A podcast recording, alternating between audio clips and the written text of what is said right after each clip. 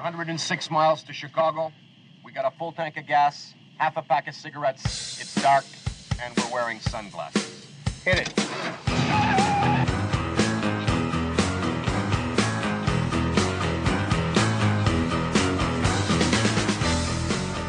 We're in the middle of a crisis caused by this pandemic that is a public health crisis. Um, we're looking at over 220 million Americans who just in the last several months died. You just love it when people are sat in their cars at a Tesla charging point looking all morally superior whilst they waste 40 minutes of their life getting their car charged so that they can try and desperately to find the next charging point so they can continue their journey. A few things, you know. What do they reckon this stuff is made of? Do they think someone is basket weaving this whole facility out of nettles or something? Just how environmentally friendly is all this garbage? There is 12 million approximately lithium batteries that are going to need to be somehow recycled or disposed of by 2030.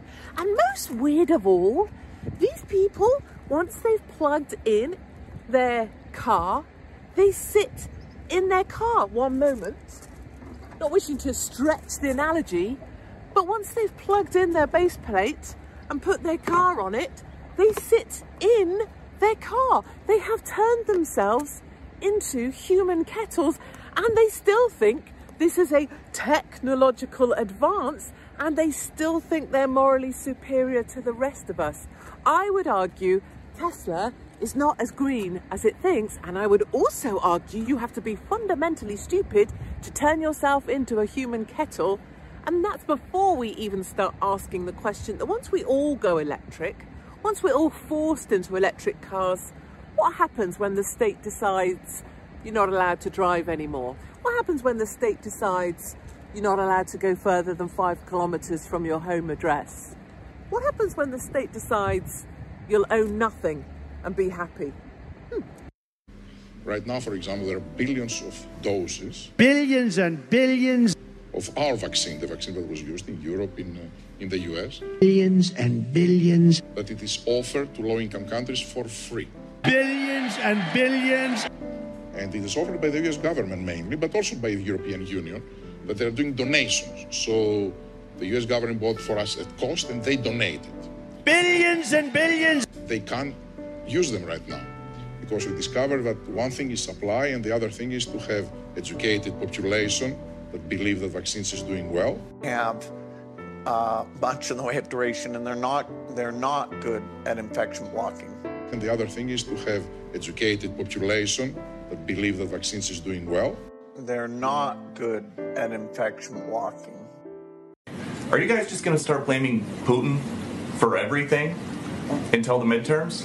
What you told me a long time ago when I asked why you keep saying fake media, yeah. you said to me, I say that because I need to dis- uh, discredit you so that when you say negative things about me, no one will believe I don't you. have to discredit you.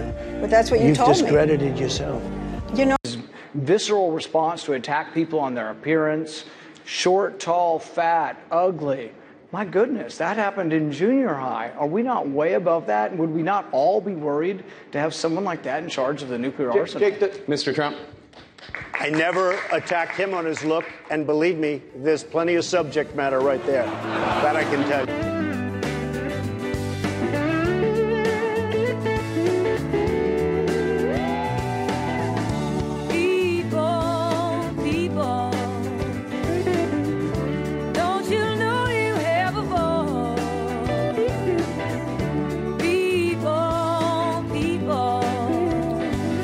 Hey there, this is Lou Benninger, and you're listening to No Hostages Radio. This is episode number 166 to be played initially on June 4, 2022, the last uh, episode before the election on June 7th, 2022.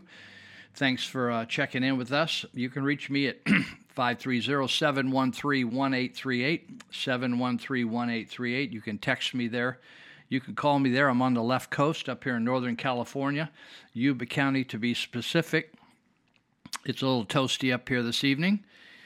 but thankful to be alive and being able to feel and, and enjoy the heat.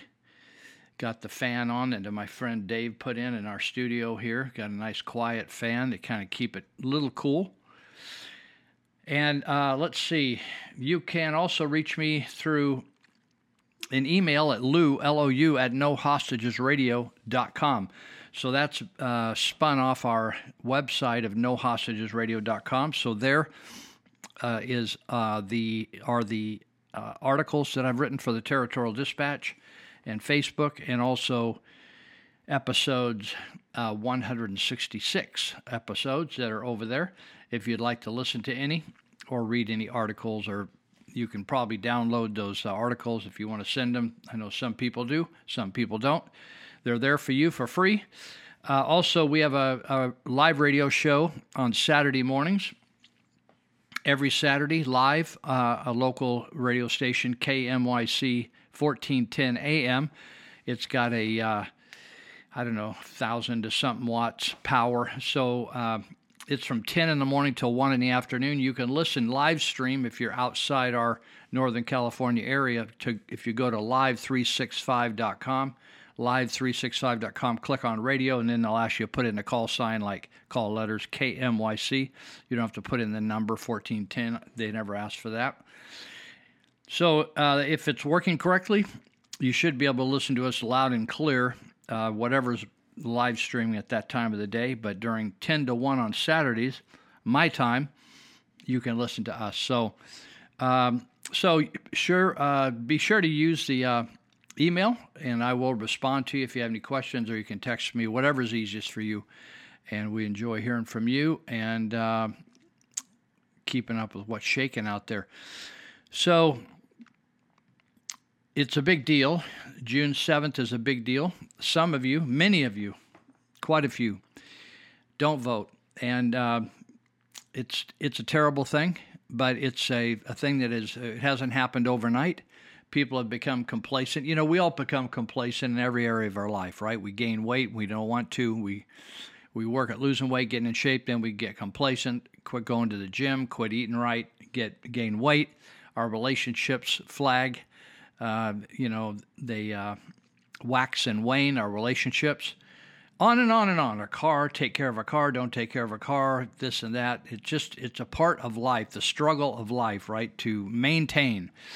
And our forefathers uh, made it a big deal to say that this was a government, uh, even though they didn't say it in these exact words, of the people, by the people, for the people. Abraham Lincoln said that the point was he got that from them that this government was going to work not by some hired uh, some what Jesus would call hirelings. Remember, he called a uh, sheep herder a hireling that wouldn't die for the sheep.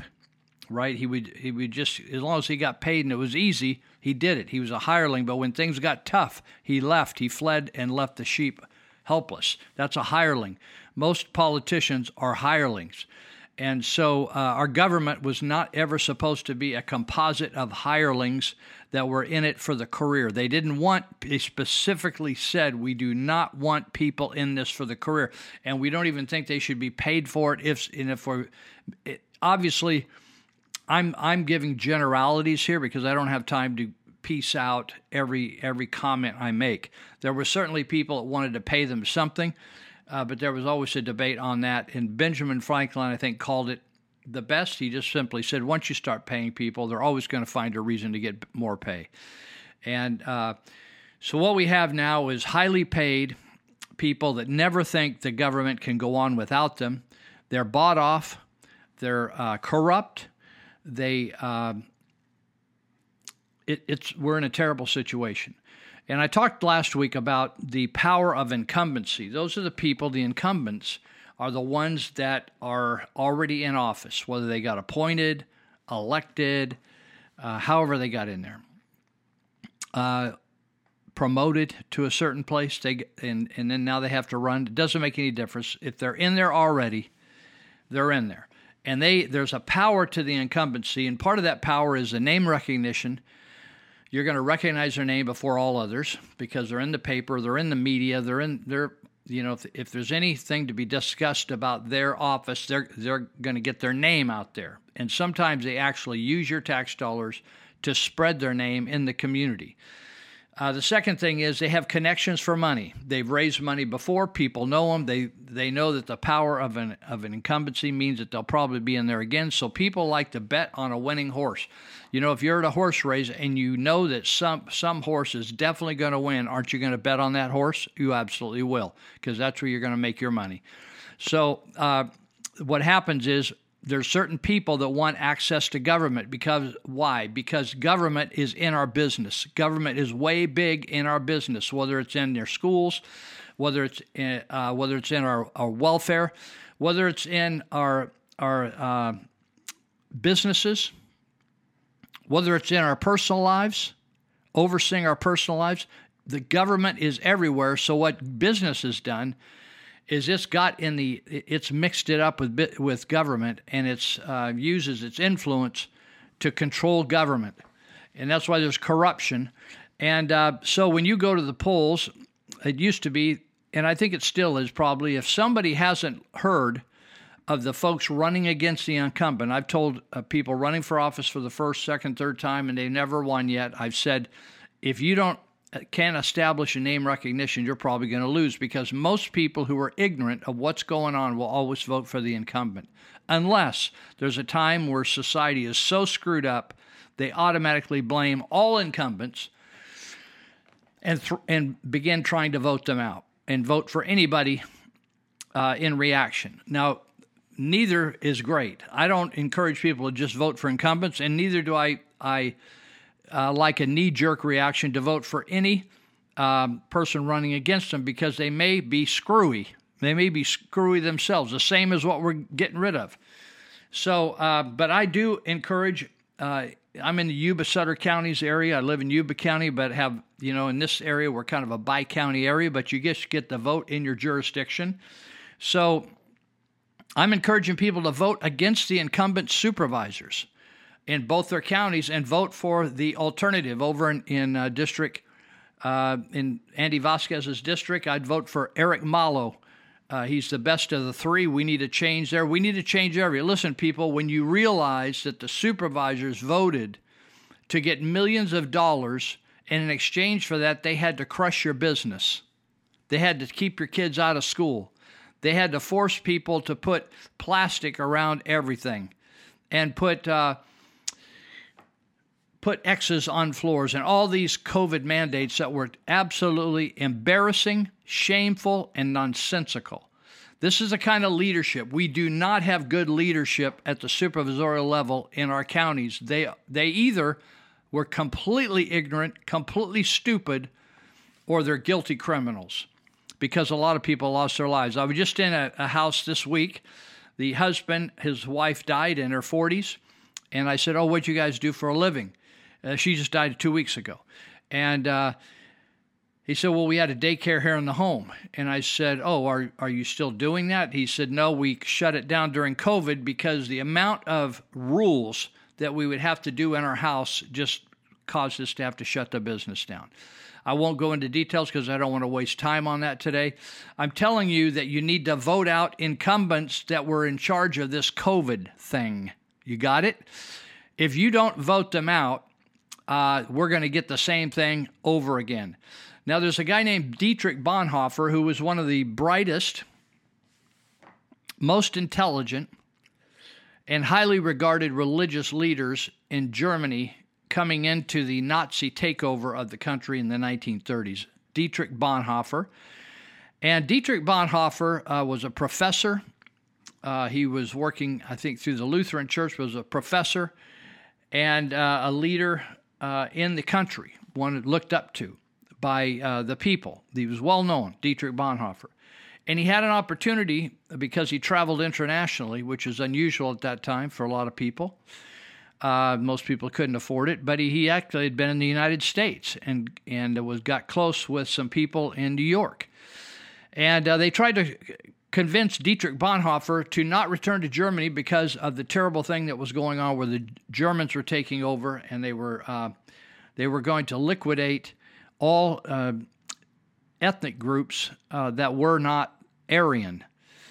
And uh, and they thought that Dietrich Bonhoeffer would not fare well because he would stand against that and probably would die. So Dietrich Bonhoeffer and, uh, did not feel right. Now, this is contrary to what most of you would do. He did not feel right about being away from his country and then abandoning his country, so he went back and stood up for righteousness and stood up against the Nazis. And actually, eventually, uh, again, I can't go into all the gory details, but actually was a part of a plot to uh, kill the uh, kill the Führer, Adolf Hitler, and it failed. And when they eventually found out who did it, uh, they found out he did it. Uh, he was one of them, and put him in uh, prison. And just a few weeks before the war ended, they hung him. I think it's in called Flossburg Prison. While he was there, wherever Dietrich Bonhoeffer went, he left an impression. And Dietrich Bonhoeffer became the pastor of the men and women at Dietrich or, or at the Flossburg prison until they hung him.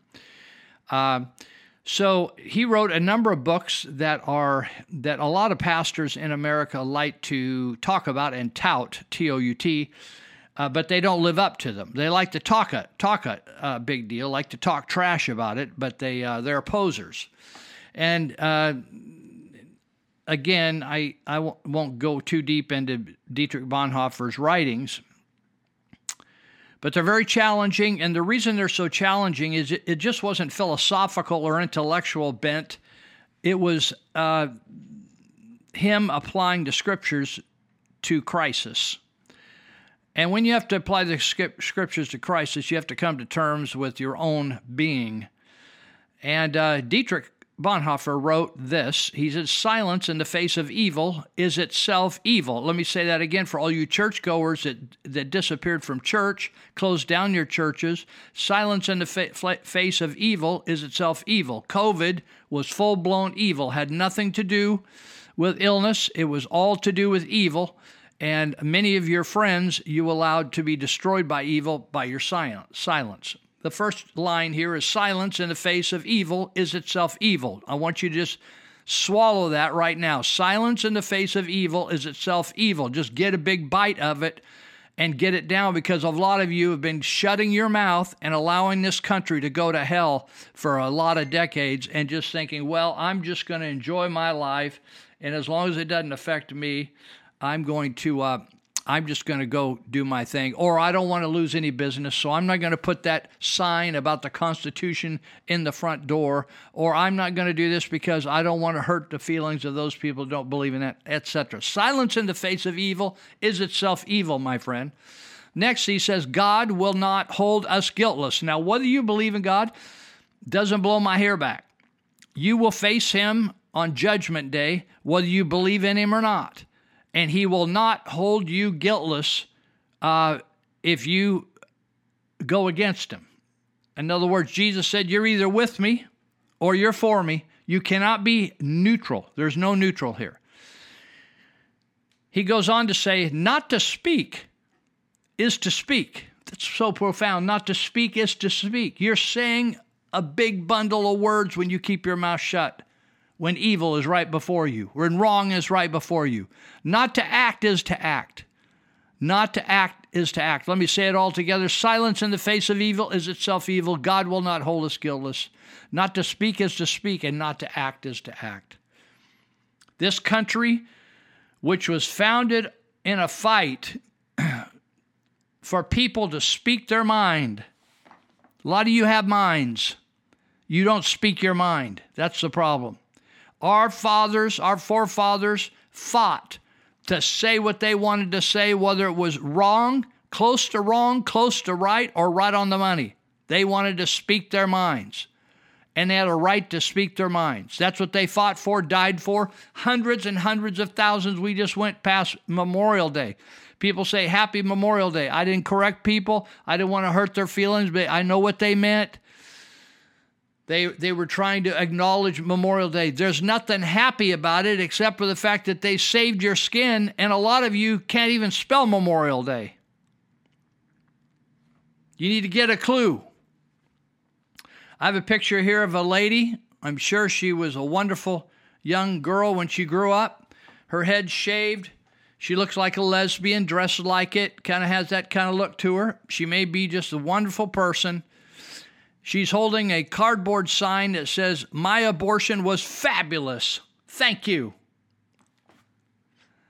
My abortion was fabulous. Thank you. She has a right to say that in this country. We, a lot of our forefathers died, bled, and died, suffered a lot for her to say that. And right underneath, there's another lady. She says, Congratulations, your vagina has more confirmed kills than my assault rifle. And she's packing a big assault rifle. Congratulations, your vagina has more confirmed kills than my assault rifle. You need to come to terms with that. You have a problem. Oh, I think abortion is illegal. Fine. Then you're all right with child killing. Let me just call it the way it is. You want to kill kids? I may have to kill somebody myself with an assault rifle. Don't don't get all your hair blown up about it. Both ladies have a right to say exactly what they want and go after each other. That's what this country is all about. What's happened now, and it's hap- started on the universities, is to say we we want to say whatever we want to say, but we don't want you to say whatever you want to say. If it's contrary to what we believe is truth, you can't say it in this country.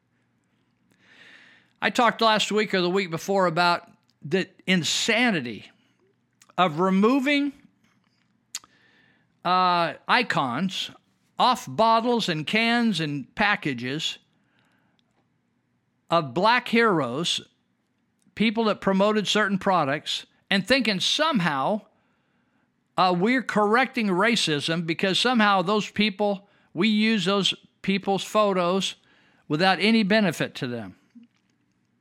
Total ignorance, total craziness, people out of their minds. Did they get away with it? Yep because it those private enterprises could do what they want, they felt the loss of business. They were afraid.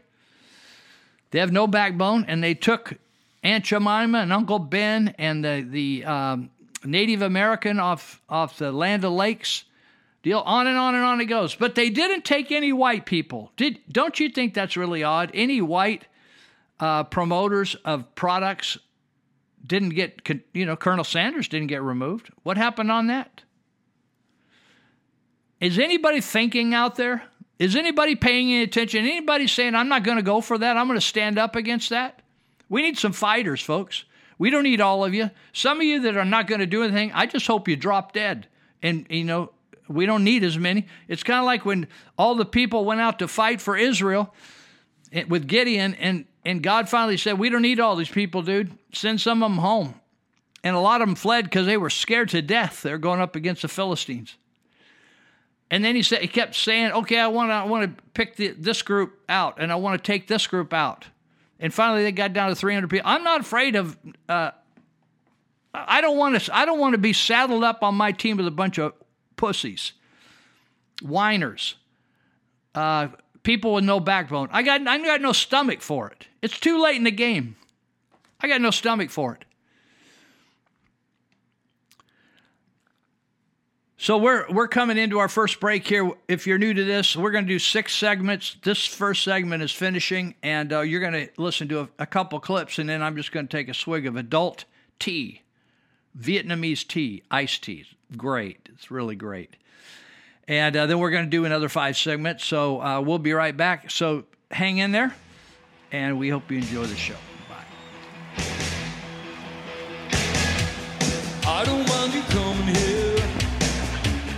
Wasting all my time. Cause when you're standing out so near, I kind of lose my mind. It's not the perfume that you wear, it's not the ribbons in your hair. Big city mayors, and I'll tell you, and anchor some of these uh, uh, leftist TV hosts who constantly criticize Florida, mandate masks, lockdown, all this stuff. Then they end up on the beach somewhere in South Florida. I'll tell you, one of the things I'm proud though is like our Floridians, they give these people hell when they see them down here because they're they're proud of our freedom and they know these people have been bad mouthing the, the cherry on the sundae was when you had over New Year's, you had AOC coming down, criticizing Florida, then comes down. So we decided to make uh, kind of a, a little joke about it. So we created T-shirts that said "Escape to Florida," the Lockdown Liberal Tour, and instead of having concert dates on the back, we had Governor Whitmer, March of 2021, AOC, and the dates they were all in Florida. And we sold more outside the state than we sold here because people realize how hypocritical these people are. Question Why would a teacher who loves teaching quit her job? Answer When her job is no longer about teaching. For 15 years, I taught ESL, English as a Second Language, to middle and high school students. The last five years were at public schools in Salinas, California. Salinas has suffered for a long time with a gang problem students are just as likely to fall victim to the temptations of gang life as they are to graduate from high school.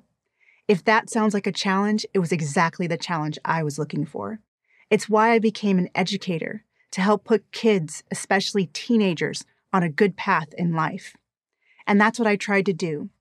I taught my students that if they worked hard and accepted responsibility for their actions, they would succeed, that their race didn't define them, that they should respect the police, that there are only two sexes, that communism leads to misery.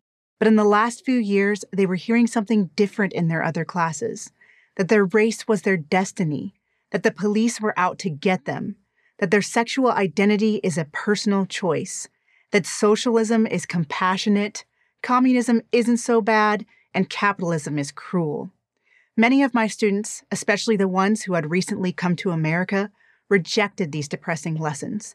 They knew what they had fled. They wanted to embrace their new country and its values. But other students completely bought into it. I needed to know why. So I dove into the school's ethnic studies curriculum, the source of so many toxic ideas. I found classroom activities such as a privilege quiz where students would compare and contrast their gender, race, class, and sexual orientation with those of their classmates.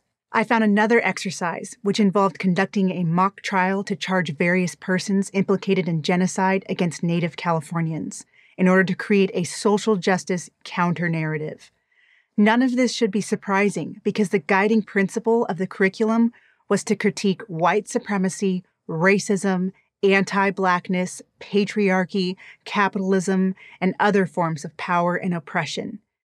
And in case you think this is just one school, passing an ethnic studies class will soon be mandatory for high school graduation throughout the state of California. And it doesn't stop at students. Teachers who reject these radical ideas, especially teachers with the wrong skin color, risk being labeled racist or white supremacist, putting their jobs and careers on the line. In June 2020, I addressed the Salinas School Board. I told them that allowing critical race theory and Black Lives Matter indoctrination in the classroom is unbalanced, too political, and will only do harm. In response, the board president, a professor of ethnic studies at a local college, called me anti people of color. I am people of color. I'm half Jamaican. In fact, before the board meeting, the district had sent me a gift just for being black a mask bearing the message Black Educators Matter, an I Love Being Black sticker, and an African greeting that acknowledged the God in me. An obsession with race and gender has taken root in our educational system. It's the weed that's rapidly overtaking the garden. What can we do to get rid of it? First, advocate for academic transparency. Demand that your school district's lessons and materials be made accessible online so you can see what your child is being taught. That may not protect you from an individual woke teacher, principal, or school board, but it will make them all think twice before adding radical material into the curriculum. Second, be vocal, express your concerns, pay attention. If you come across lessons you don't like, make your dissatisfaction known. Let the teacher know, let the principal know, and if necessary, let the school board know. Speaking of school boards, consider getting on one yourself. This is a time for action. Third, take an active role in your child's education. Don't send your kids to public school and expect everything to turn out fine. Supplement their studies with lessons that counter the indoctrination they might be getting in school. Look into other options, such as private or charter schools that share your values. Or, if you can do it, homeschool. It's easier than you think. I will always be an educator. I don't think there's a more important job. My goals as a teacher are the same as they were 15 years ago. It's the goals of the public educational system that have changed. That's why I can no longer be a part of it. I'm Kali Fontanilla, founder of Exodus Institute for Prager University. Have you heard? Another 172 cases of monkeypox today, right here in the UK, and other outbreaks after certain rainbow festivals in other European nations. I think we can all look forward to Chris Whitty back on our screen saying, Next slide, please, with a picture of rainbows and monkeys banging in the background. There are, I'm told, a few ways you can protect yourself. Number one, you can wear good luck charms like these my monkey earrings. You can wear a particularly unattractive high-waisted pants to try and stop the bangers from coming anywhere near you. And finally, as always, you can stay home, stop banging and protect the NHS. Stay safe, people, stay safe.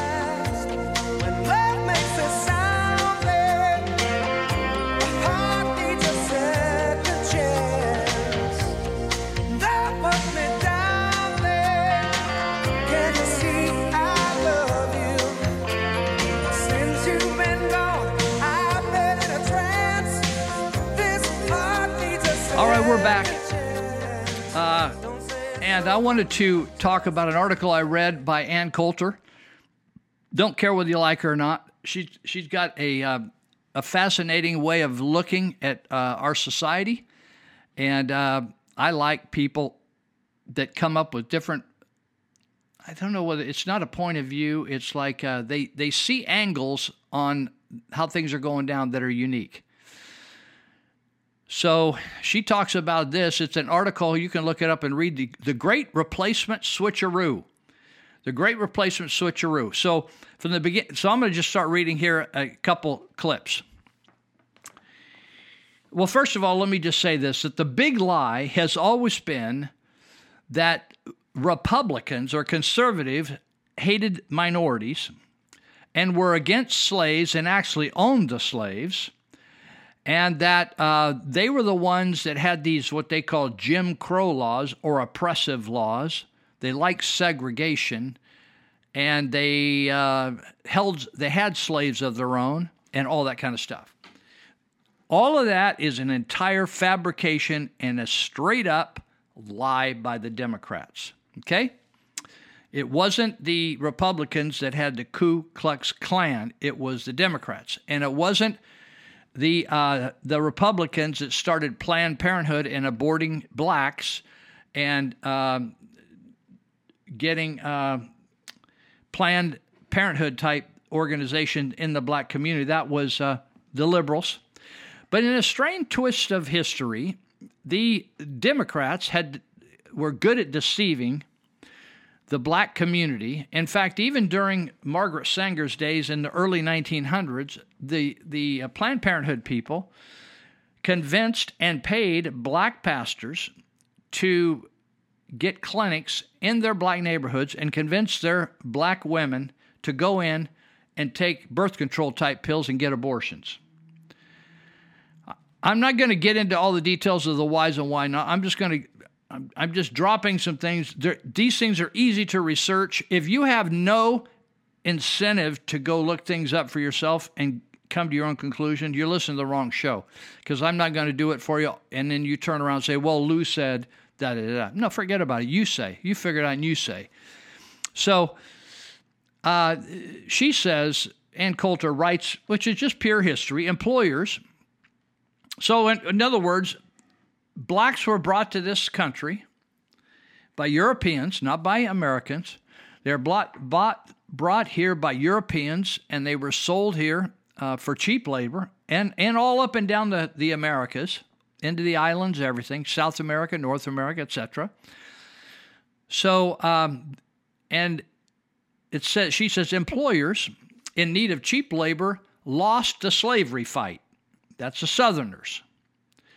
They lost the slavery fight. They lost Jim Crow. That was all the, the rules that kept blacks out of mainstream America.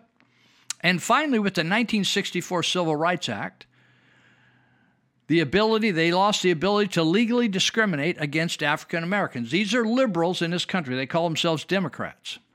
So they, they voted almost 100% against all the, the civil rights, right? Do you think that's contrary to America? I thought we are all about giving people the rights guaranteed them in the Constitution, okay?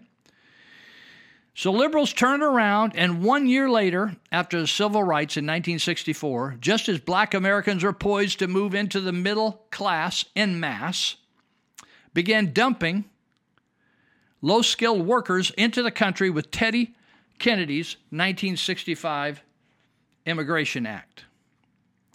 Teddy Kennedy, or Theodore Kennedy, or Ted Kennedy, was one of the, ten, the Kennedy brothers, John Kennedy, Bob Kennedy, Bobby Kennedy, and Ted Kennedy were brothers.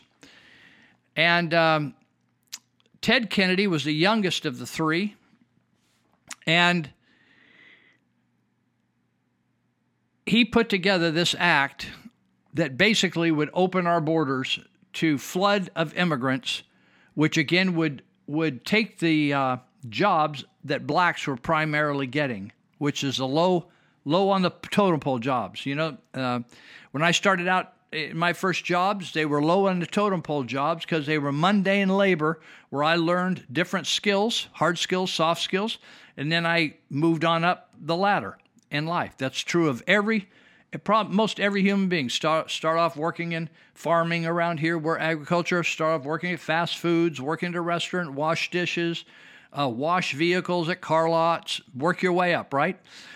So the the uh, the Democrats actually wanted to convince African Americans at this point, not just Africans, they were, had lived for a few generations in America, they wanted to convince them, hey, you know, why don't we just get you some property in Liberia and we'll send you back to Africa and we'll get you some property you can settle over there. Very few wanted to do that because they considered themselves a part of this country now.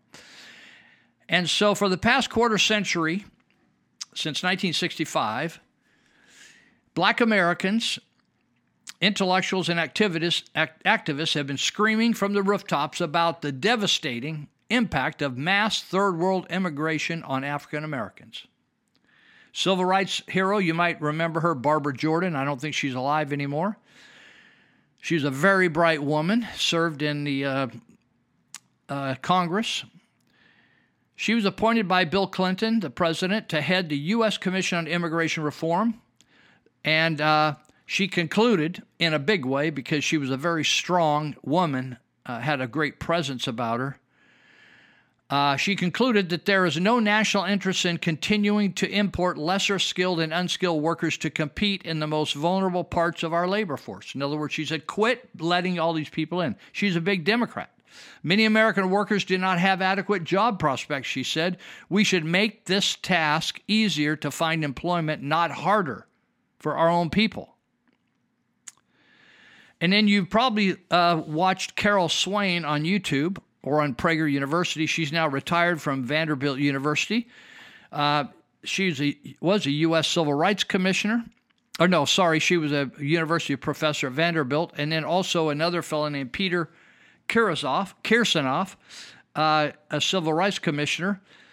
They've also done studies showing that African Americans are bearing the brunt of our immigration policies, of letting people just pour into these borders. They can't speak English. They have no skills. They may work hard once they get here, but they have no real skills. So they're taking the beginning jobs that all Americans have to do. If you're new, if you're young in America and you're a teenager, you don't really have any skills. You're learning those skills.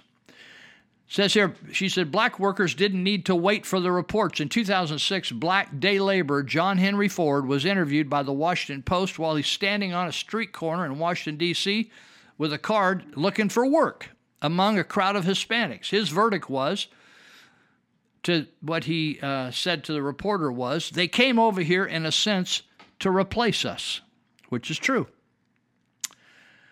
African Americans today are, aren't just being replaced at the construction site of the meat packing plant. Their political power has been replaced by new immigrants. And you're hearing about it all the time. We just brought 60,000 Afghans in.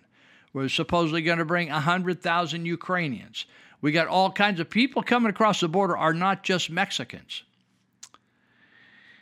At Clinton's request, this civil rights icon, Barbara Jordan, led a commission that studied immigration's impact. She issued the group's pros- proclamation uh, that the immigration policies were crushing black people. Barbara Jordan, if you didn't know her, happened to be black. Black people, even with Trump, even though he had more p- black people vote for him than in previous years, other voting for other than the Democrats, it wasn't that great. I think something like 97, 98% of black people voted for Barack Obama, and even if there was a white Democrat, they would vote for them as well. The Democrat Party, it's just been like this amazing, deceptive phenomenon that they have voted for the people that have been ripping them off, putting them down, undermining them for years. Latinos are now the more powerful voting bloc. Even though African Americans will slither to the polls this week and vote Democrat no matter what. So who cares? Clinton ignored Jordan's report. It, have you ever been asked by government to be on a committee and you put out a report and they just ignore it and do something else? Totally insulting. The entire story of the black people in America, according to Ann Coulter, from slavery to civil rights has been replaced in total by the diversity regime. What does it mean to you to say diversity now? Doesn't it mean homosexuality, transsexuality, switching genders, multiple genders? She said, Don't look now, but Hispanics, Asians, and Muslims are filling all the diversity slots in corporations, universities, and the media, you know, to make up for the legacy of what on, what on earth? We did nothing to you, talking about blacks. It's amazing thing what's going on. This is, you think, oh, it's just like happenstance, serendipitous, a coincidence. There are no coincidences, folks. This has been planned, planned, planned, planned, planned, planned. 92% of blacks voted for Biden, 8% for Trump. You thought more voted for Trump, right? But that is a few percentage more than the average folks get when they run against Democrats.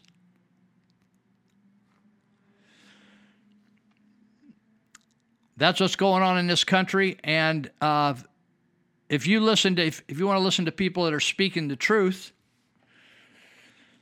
listen to people that are telling you things like this that if with if it wasn't for abortion I think blacks comprise about 12 to 15 percent of the total American population, diversity wise or ethnicity wise.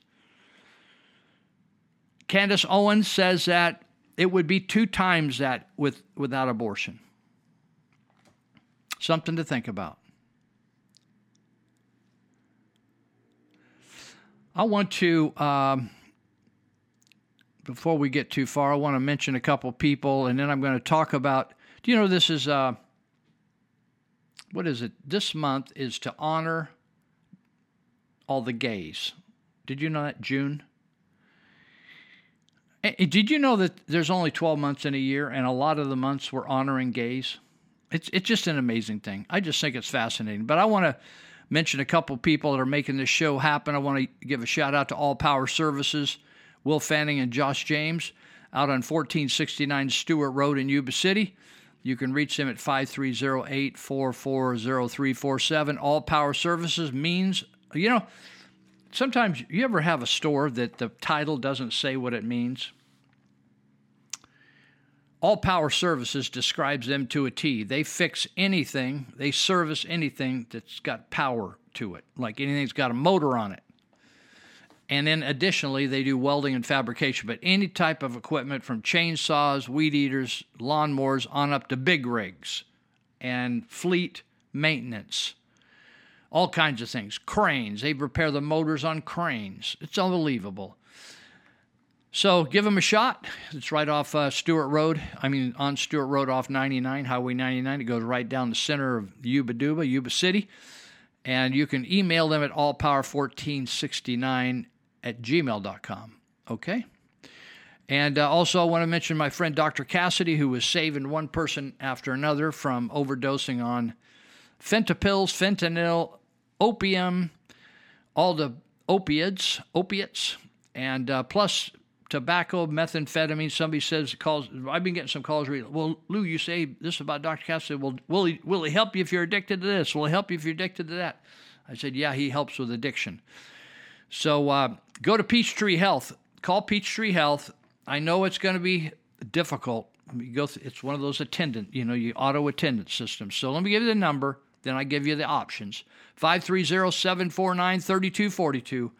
530-749-3242. You'll get to the auto attendant. You know, if you want to speak Mexican or you want to speak Spanglish or you want to speak in tongues or you want to speak Farsi, right? Work through all that. Try to get down to where you talk to a real human. And they'll say, who do you want to see? Say, I want to see Dr. Cassidy. They say, well, we got a lot of other doctors. He's real busy. Just say, I need to see Dr. Cassidy. What's your problem? Just say addiction, right? Just get in there and get signed up and then show up in the showdown. If for some reason the person has lost their mind at the front entrance of that clinic, which happens a lot, just take this number down and you can text it. Don't call them, text it. I'm going to give you a third option in a second 530 682 8648. 682 8648. Just say your name, need help with addiction, and uh, your phone number will be there, right? If for some reason you don't have a regular phone, you can text him, then call me at 530 713 1838. You can text me or call me 530 713 1838, and I will set everything up for you. Okay? I'm not your doctor. I'm just going to help do the logistics. I'm going to help do what Peachtree should have done for you. The reason I'm just not going to piss all over Peachtree is I want to get you some help so you don't kill yourself. So I run into people all the time, youngsters that think they're going to have a fun night, Friday night, drink a couple beers, drop drop a oxy or a Norco, and have a little happy, get a little buzz on, and all of a sudden they take a Fentapill. It looked like a Norco. They're sold as a Norco or Oxy, but they took a Fentapill, and all of a sudden that's the last party they're ever going to attend. In fact, we may have some on graduation night. I see all these kids on Facebook graduating. Sad deal. It's a dangerous time to graduate. So you can get a hold of us. All right, let me get back to going to get back to the uh, the story here. Uh, okay. Uh, let me get down here. Oh, oh, did you you, you remember back in the Trump days when everybody everybody was coming out of the woodwork saying, "Oh, he screwed me. He fondled me. He he uh, urinated on me." Do you remember all these things? Uh, you don't want to talk about them. You don't think we should talk about it, but it the media's already talked about it for hundred years, right? Uh, he he said he talked about my gentle genitals. He did this. All these women were coming out of the woodwork. You remember Stormy Daniels, and do you remember him her suing him? And uh, she lost the suit. Again, there could be corrupt judges. I'm just telling you the facts. I'm not saying bad on Stormy. Uh, she's probably a nice person. Stormy Daniels, she's a, I don't know what all she is, but uh, I think she's involved in the porn industry. What she does in that industry, I'm not quite sure. Whether she's a dancer, she's a she's a performer, actor, what, actress, whatever. But she was uh, defended or represented by a guy named, uh, an attorney by the name of Michael Avenatti, A V E N A T T I, Michael Avenatti. And uh, Michael Avenatti went after Trump and was thrown down and, and got so much uh, exposure. He actually was being discussed as an opponent to run against uh, Donald Trump in 2020. Did you know that? So, Avenatti represented Daniels, Stormy Daniels, in 2018. And Fox News host and Daily Caller co founder Tucker Carlson invited Avenatti onto his show, and he talked to ask him about his financial dealings. And when Avenatti accused Carlson of demeaning Daniels, Carlson responded, I'm not demeaning anybody. You're the one who's profiting. Uh, why are you rich and your client is working in seedy strip clubs? Now, I don't know whether she was or not. So Avenatti was touted during all this high profile I'm going to I'm going to kick your rear end Trump and I got you and I'm de- I'm re- defending or representing Stormy Daniels. Uh, she was seeking to re- free herself from a non disclosure agreement she said she had with Trump, which kept her from detailing an alleged affair she had with then President Donald Trump. In other words, she didn't have an affair while he was president, like Schwarzenegger did with his housekeeper. It was before that, supposedly. So Avenatti, during this time, was touted as a favorite presidential candidate of the left. They thought, this is our man. This is our savior. Ana Navarro said Avenatti was like the Holy Spirit, quote unquote, on ABC's The View. Joy Behar called him the savior of the republic, quote unquote. Bill Maher said, You were something of a folk hero. CNN's Brian Stelter said he hoped Avenatti would run for president. And then Tucker Carlson kind of took some air out of his sails. Well, this week, Michael Avenatti, a judge gave him a four year prison term for defrauding, not Donald Trump, for defrauding Stormy Daniels. Isn't that amazing? We're going to be right back. I'll give you the rest of the story.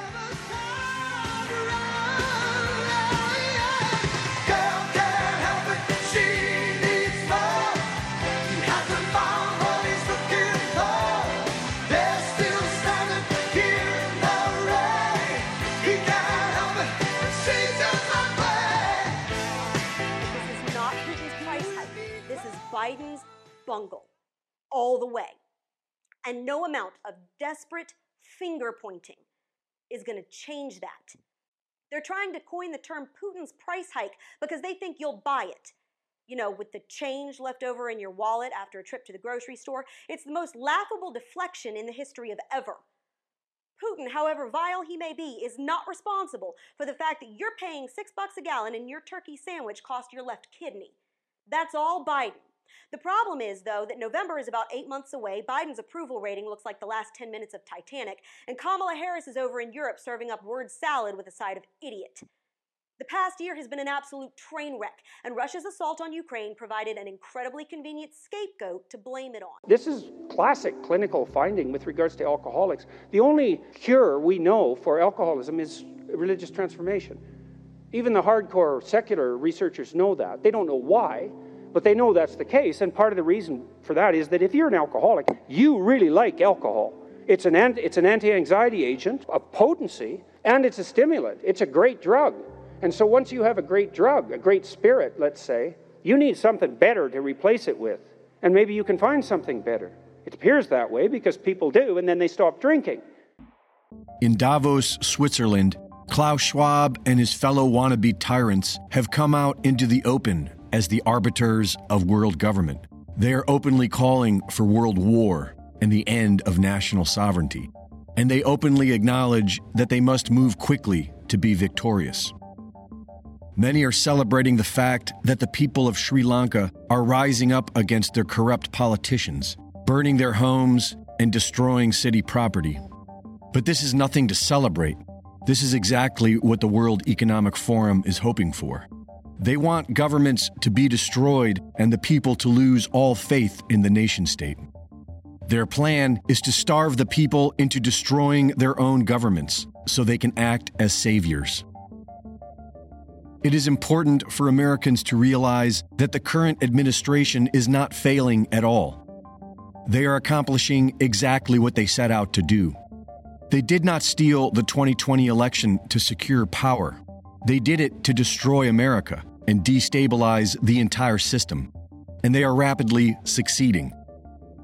The voices calling for violence are as ignorant and mad as they sound. Violence towards who? How will you organize? And who are you going to fight? Your brainwashed sheep neighbors? That is exactly what the globalists want you to do.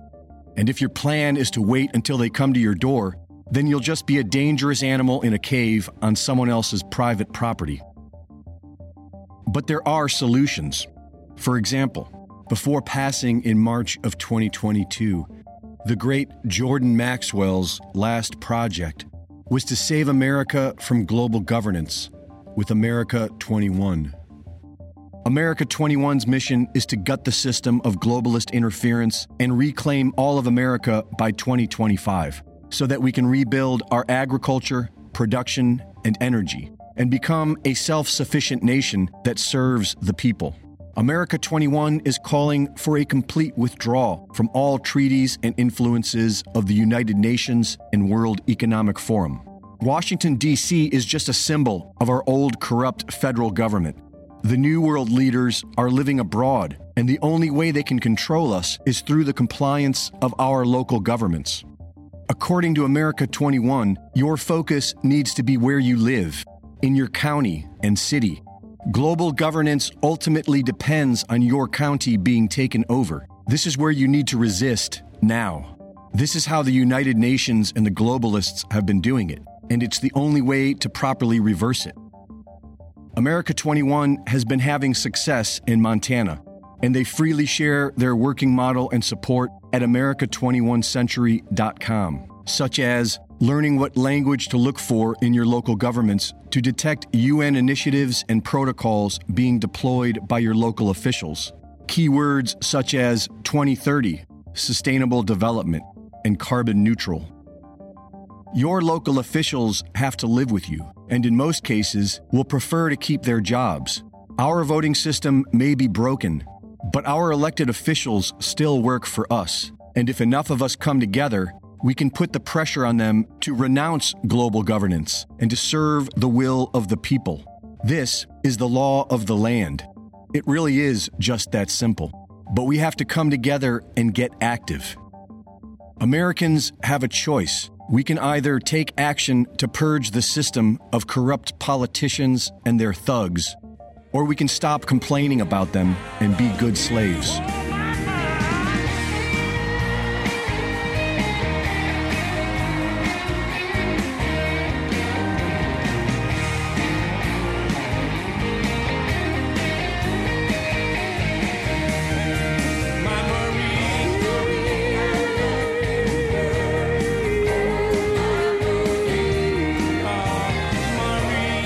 Federal judge sentenced disbarred attorney, in other words, Michael Avenatti, along with other other uh, people like President Clinton, no longer has the right to practice law because he was impeached. I don't think Barack Obama can practice law anymore. I don't know what all the issues are there, but it's not something that you want on your resume, right? Disbarred attorney Michael Avenatti was sentenced to four years in prison for stealing around $300,000 from his former client Stormy Daniels in New York on Thursday. He didn't steal it from his, it's just written oddly. He was sentenced on Thursday. He stole it a while back. He was convicted in February of wire fraud and identity theft for stealing $300,000 of book revenue for Daniels' book, Full Disclosure. He also he was sentenced to 30 months in prison last July for an extortion scheme against Nike. He represented himself in a trial and made headlines in January after confronting Daniels about some comments she made about prison rape and paranormal activity. I love this stuff. Avenatti claimed that Daniels had said, referring to Avenatti, quote, there will be a long line of people to ass rape me. And that, in other words, Avenatti saying she said there'd be a lot of people wanting to rape Avenatti because he's going to prison. And the other thing that I find interesting is she believed herself to be a medium to non living spirits. Hmm. Daniels did not deny making any of those statements. So Stormy Daniels is obviously connected to the supernatural realm, which I find interesting and encouraging, whether it's at least she believes there's some action out there, right?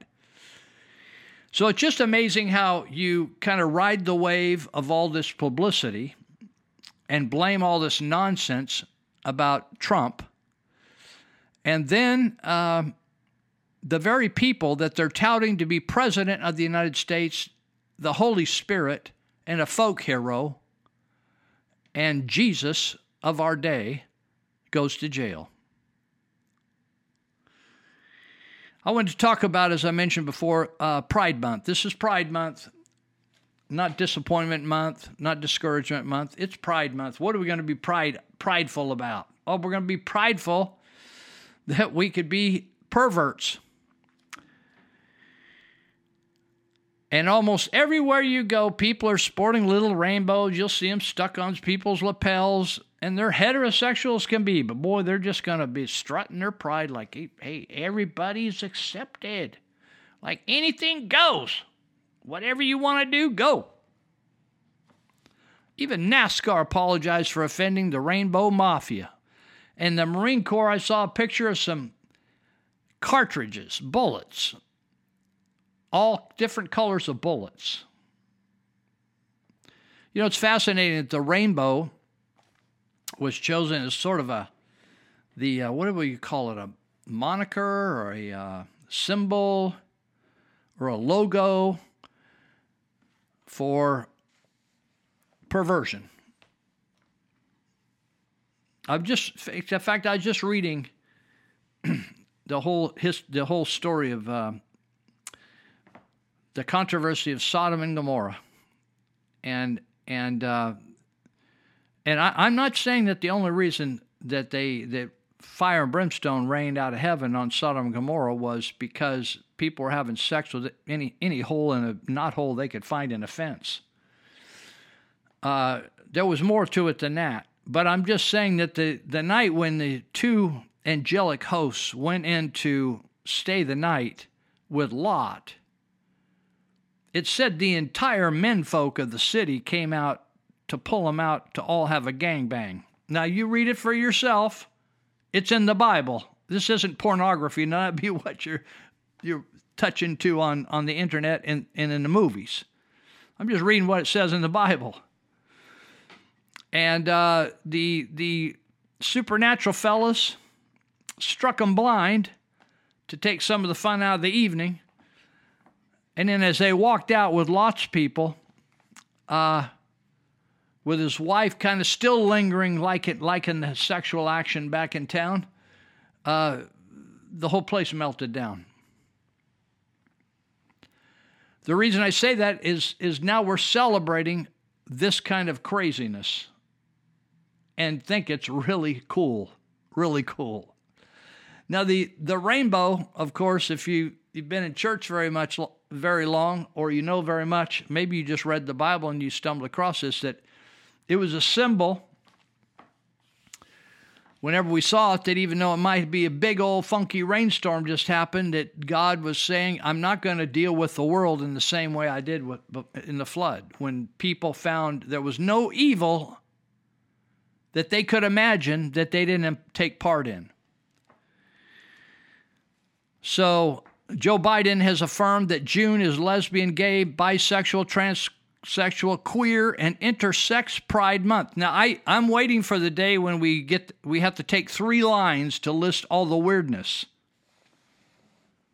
You know, if you're a straight person, it's pretty simple. You don't have to go three lines. But if, if you want to keep including like sex with a midget, sex like Wikiman and I found this article. This is years ago now, where Carlos, this Mexican farm worker, worked on this ranch, and uh, he got lonely. He didn't have himself a girlfriend, and so he saw them animals having sex, and so he went and got himself a miniature pony or donkey or something. I can't remember. I think her name was Doodles. And somebody saw Carlos having sex with Doodles. Now, he paid for her, and I'm sure it was consensual. Uh, he wouldn't have, I, I don't believe, you know, he would rape Doodles. I think it was, he paid for her. In other words, he didn't, he didn't go to a prostitute. He, he bought her out and out. And that happens in foreign countries all the time. You buy yourself a bride. But he got Doodles, which is a little miniature horse type creation and he enjoyed having sex with her. And somebody saw him. And do you know that they now called that a sex crime, and he can't be around kids and can't work in a lot of places, and took him lost his job over the deal, right? Didn't just give him a chance. Hey, don't be doing that no more. And you can go ahead and work on the ranch. You'd think working on the ranch pretty safe, right? But no, no, no. You can't have sex with an animal, but you can have sex with multiple people. You can switch partners. Like that happens a lot in Sutter County over where we are. In fact, a lot of government, I don't know what's in the government over there, but a lot of them like to change up partners, swap partners, have their, I mean, knowingly swap partners, and uh, even have sex with their, their foster kids. Happens. That's okay. But uh, having for Carlos, he lost his whole livelihood and uh, by having sex with uh, doodles. Well, the reason I bring it up, it's very very simple, is that we need to include bestiality in here, like it should be lesbian, gay, bisexual, bestiality, transgender, queer, sex with midgets, right? Sex with Down syndrome people, right? Let's you know, sex with uh, children. We need to get them all in here, right? Because in this group, they all think all things are all right. In other words, if it's, if the eight year old says it's okay to have sex with the 28 year old, then he gave that's consensual. That's according to some people. So Biden is following the tradition of two Democrat presidents before him, Bill Clinton and Barack Obama. Now, all these people have one thing in common Bill, Barack, and Biden, and that's they're all perverts. Did you notice that? Barack's been banging guys for years. And Clinton, I don't know about banging guys, but he banged about anything else he can find. In fact, he may have done a doodles himself. And of course, Joe Biden is off the charts weird with children, if you've noticed him. In fact, his, his daughter, his latest child, is it Ashley? Claims in her diary that they used to bathe together. Now that's strange. I've talked to a lot of people about that. I've been talking about it to folks. Do you think that's strange? They said, Lou, it's strange. I haven't anybody had anybody say that if the daughter was old enough where she was getting turned on by it, that'd be too old. In fact, I never heard of any dads bathing naked with their little girls. I just think that's that's that's strong, right? Now maybe it's going to be right one of these days. But uh, Joe Biden is now expanding. He added queer and intersex to show how much more inclusive and progressive his administration is. Uh, there's also political necessity because sexual identities have become an ever expanding category. So every week, we're expanding this category of sexuality. Now, the rainbow community has a myriad of liturgical holidays. You know, it's a religion now. It's not just sex, it's religious, it's spiritual and they're on the calendar. So we have Transgender Day of Visibility on March 31. You write these down. Transgender Day of Visibility on March 31. National Coming Out Day, that's October 11th. And another month dedicated to LGBTQ plus history. October is a history month for LGBTQXYZ MOP. They just they just want a reason to party and celebrate the deal. Now, did you hear Bill Maher the other day ripped and ripped them a new one by saying with their statistics on how many each year are becoming transsexual or homosexual or one of the sexuals besides heterosexual is that by 2050 everyone in the world will be gay at the rate they're talking.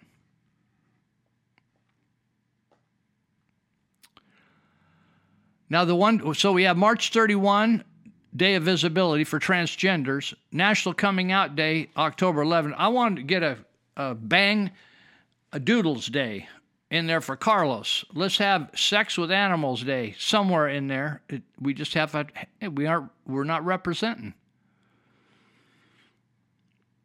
We're not representing. Now, you know that I think it's May 21 or May 22 in California, it's Harvey Milk Day.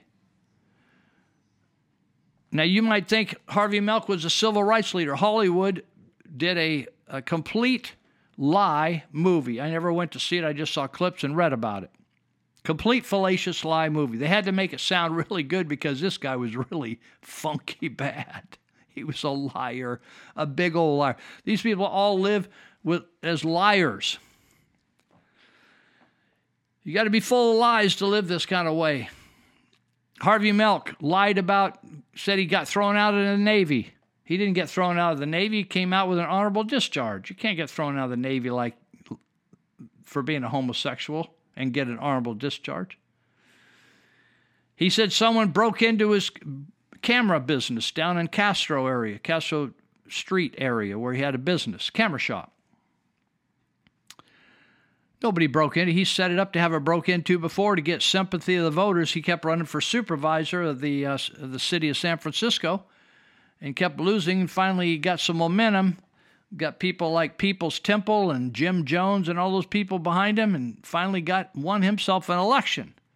But he's a big liar. And right in the book that was written about him by uh, oh, it's a homosexual good writer Randy Shirts or Stilts or Schiltz or something like that. Randy something called the uh, the Mayor of Castro Street. It's a it's a biography of, or it tells about Harvey Milk, and it says right in there. He says, "I I you know old homosexual dudes do not hang out with old homosexual dudes. They like young bucks, right? Fresh meat." And so uh, Harvey Milk loved to bang young boys, wayward boys, boys that didn't probably didn't have a dad. They were wayward. They were on the run. They were juveniles. They were runaways. He'd take them in, and he would groom them, and he had himself a little harem of boys, bang, banging them boys. In San Francisco, that's okay. No big deal. CPS doesn't even get involved in that. They just say, thumbs up, baby. You, we're with you, 100%. LBTQ, XYZ, MOP, we're with you. Bang to the, your heart's desire. So these people really are queer Marxists. So right now, the the our legislature, a lot of them are perverts down there. They are God haters and perverts in Sacramento, and they voted to honor, to force the school people to honor and teach about Harvey Milk as a guy like a Martin Luther King of the homosexuals and tell all about homosexuality. You think if you, you haven't had that discussion at home with your kids, that's going to cause a little stir when they come home and realize that they put their penis in a different hole? When they haven't, the kids are so young they don't even know they're putting penises in any hole? Think that's going to blow their hair back a little bit? I, I don't know. Do you don't you don't like to talk about this? You you don't like to address it. You just want to ignore everything and think none of this is going away, folks. Do you see this? We have Transgender Day. March 31 is Transgender Day. We're, we're not celebrating George Washington or Abraham Lincoln or Patrick Henry or the founding fathers or the founding of the Constitution. I was talking to the Afghan, my Afghan refugees. They said, "Lou, what's what is today? It's a holiday today. What is it?" And I was explaining like what memorial means. I was they had to practice the word. They couldn't say the word. We practiced saying memorial, and I explained what it was to them. What am I going to do? Tell them now that this is people that are boys, but then they they got a penis, and now we're going to add boobs for these Muslims? National Coming Out Day, October 11 we got a whole month we're going to devote to uh, LGBTQ and plus and all these people. Interesting, huh? Now let me go back up and just see what, you know, San Francisco. I thought, you know, I just saw, I have some information about Detroit being voted out of 186 top cities in the United States. The top eight, 186 big cities in the United States got voted last. Did anybody want to live in Detroit, baby? I mean, you know, during the right before the 1965 66 when the democrats began to run the city and they've run it ever since that place was considered the pearl of the of the united states. It was like bustling car manufacturer hub. Check this out. Here's san francisco. It i'm going to go look at the where it landed on the 186 A new program in San Francisco, they're going to spend $6.5 million to end trans homelessness in the next five years. Not end transgenderism, end trans homelessness. How, how is transgender so cool? How come they're all homeless? Is anybody counting that they're going to pull this off in five years? Says transgender. Listen, listen to this. This is this is coming from the mayor. Her name's Mayor Breed of all terms. Mayor Breed. What are we breeding in Sac- San Francisco? Transgender, non-binary, and gender non-conforming San Franciscans are 18 times more likely to experience homelessness. Why? Why? Why? Why? Why? Why? Why? Why are these people all having homelessness if it's such a cool thing? Compared to the general population. What's wrong with being a transgender, non binary, gender non conforming that it throws you off? You can't go work at Baskin Robbins and make ice cream and make yourself a living, or cut hair, or mop floors, or pick poop up. Those guys picking poop up in Sacramento, San Francisco are making like a hundred and something thousand a year. We, he says, London Breed, Mayor London Breed says and we know that the rates are even higher for the minority trans communities. Whoa, baby, if you think this is bad, we're 18 times higher chance of you living on the streets if you're bi- non-binary, gender non-conforming or transgender. But then when you add another flavor like color to it, oh baby, it just it's out of control. London Breed, it said her statement drew praise from allies and scorn from critics who have been quick to question the fairness of setting aside much needed funds for a little subset of people. Now, these guys think that we're all going to be homosexual by 2050. Well, Lou isn't because Lou's going to be long gone out of here as a heterosexual. Breed said 6.5 million would, would buy 150. We're going to buy 150 long-term housing units. 150, not 1500, not 15,000. Long-term housing units, short-term rentals, and trans youth health facilities. What's a trans youth health facility? Why don't you send them to just a regular health facility? We got to build whole new health facilities for people that, that are weird? This program comes after intense scrutiny of another 160 million previously mentioned in one of the local rags called the Scroll. I'll be right back.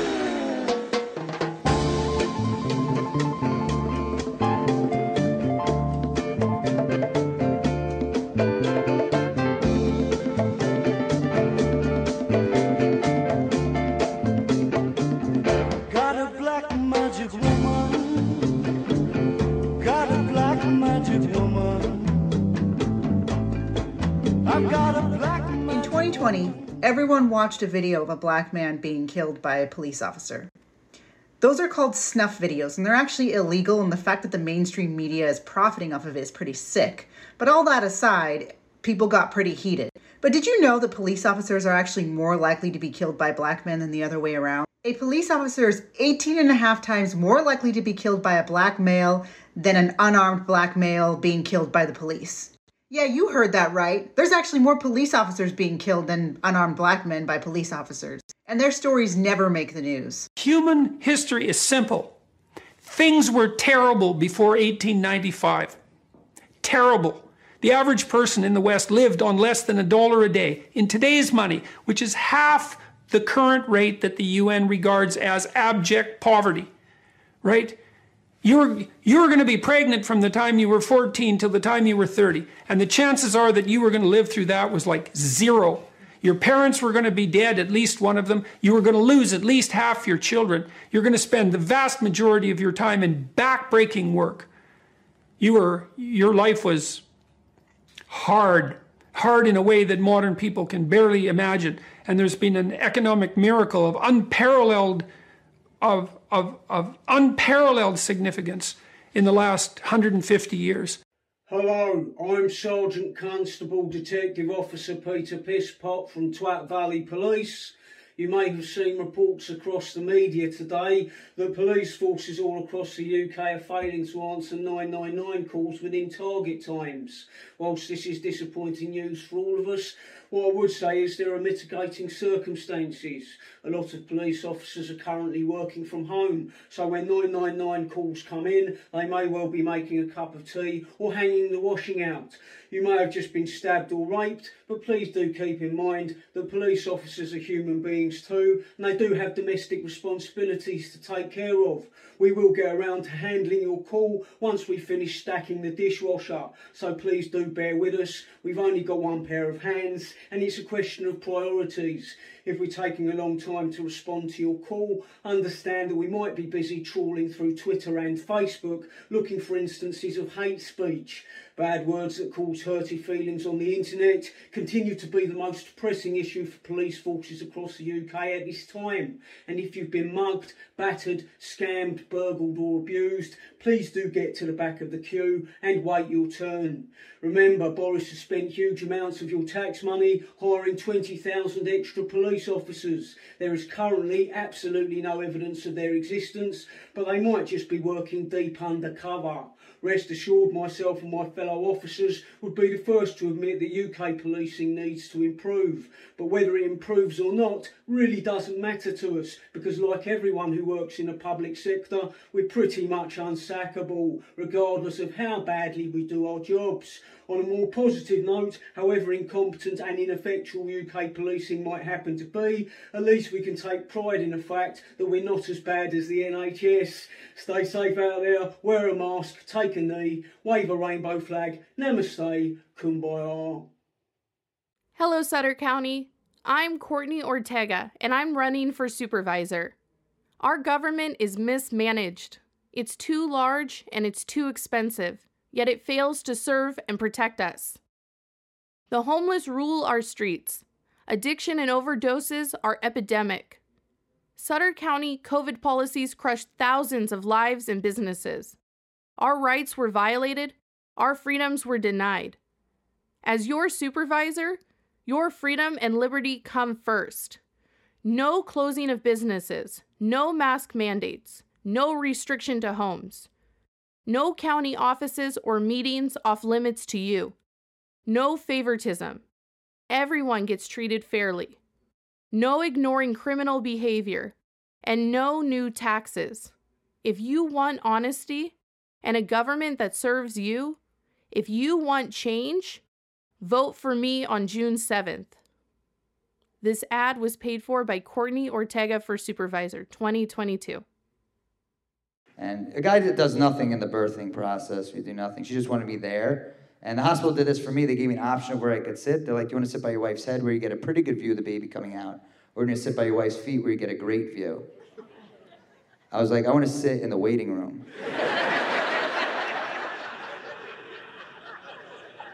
that seems like that would be the best, but it wasn't on the table. So I'm like, I'll go by her head. So they pulled in a swivel chair for me to sit in. The swivel chair had, had no back to it.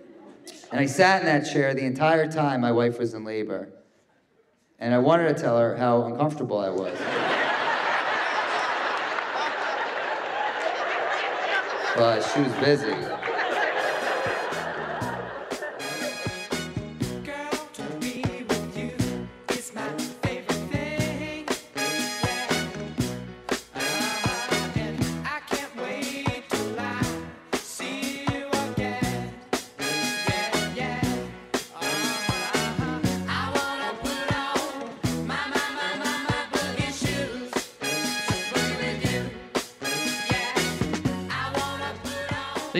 160 million in the they said in the scroll which subjected 6,000 residents of the program's single room occupancy housing to a pattern of chaos, crime and death. In other words, it was a disaster. They put them all in these places. Have you seen any of those hotels that they put these people in? Man, they trashed them. We're talking about these the best and the brightest, man. We got running San Francisco, and they, um, you know, Gavin Newsom. He's uh, he's still the governor down the street here, isn't he? He started this, and now he wants to take it and, and run operate out of Washington D.C. Gavin Newsom. Did did you? I think it was Paul Preston that said to me that, you know, uh, Gavin Newsom has this term plump jack, plump jack, and one of the I don't see it on the internet anymore. But first time I Googled it or duck, I used DuckDuckGo to look at the definition. It it, it says a a large penis. Plump jack means. I never seen. I didn't know that. Right. All of his operations are known as plump jack. It's just, you know, or a big dick. In other words, so you can call Mr. Plump Jack Mr. Big Dick. That's I can't find it. I went back to find that again, and I cannot. I think I don't know whether people can actually. You know, you can get so powerful in America. You can just take things down right out of the dictionary. I, I listen, people. I'm not making this stuff up. I'm just telling you this is amazing. What's going on, right? So, and then they they tell. Uh, let me see if I can find here. Day of visibility. Yeah, okay. And we got these huge numbers of people killing themselves. We got the highest young people killing themselves because they all want to change their sex.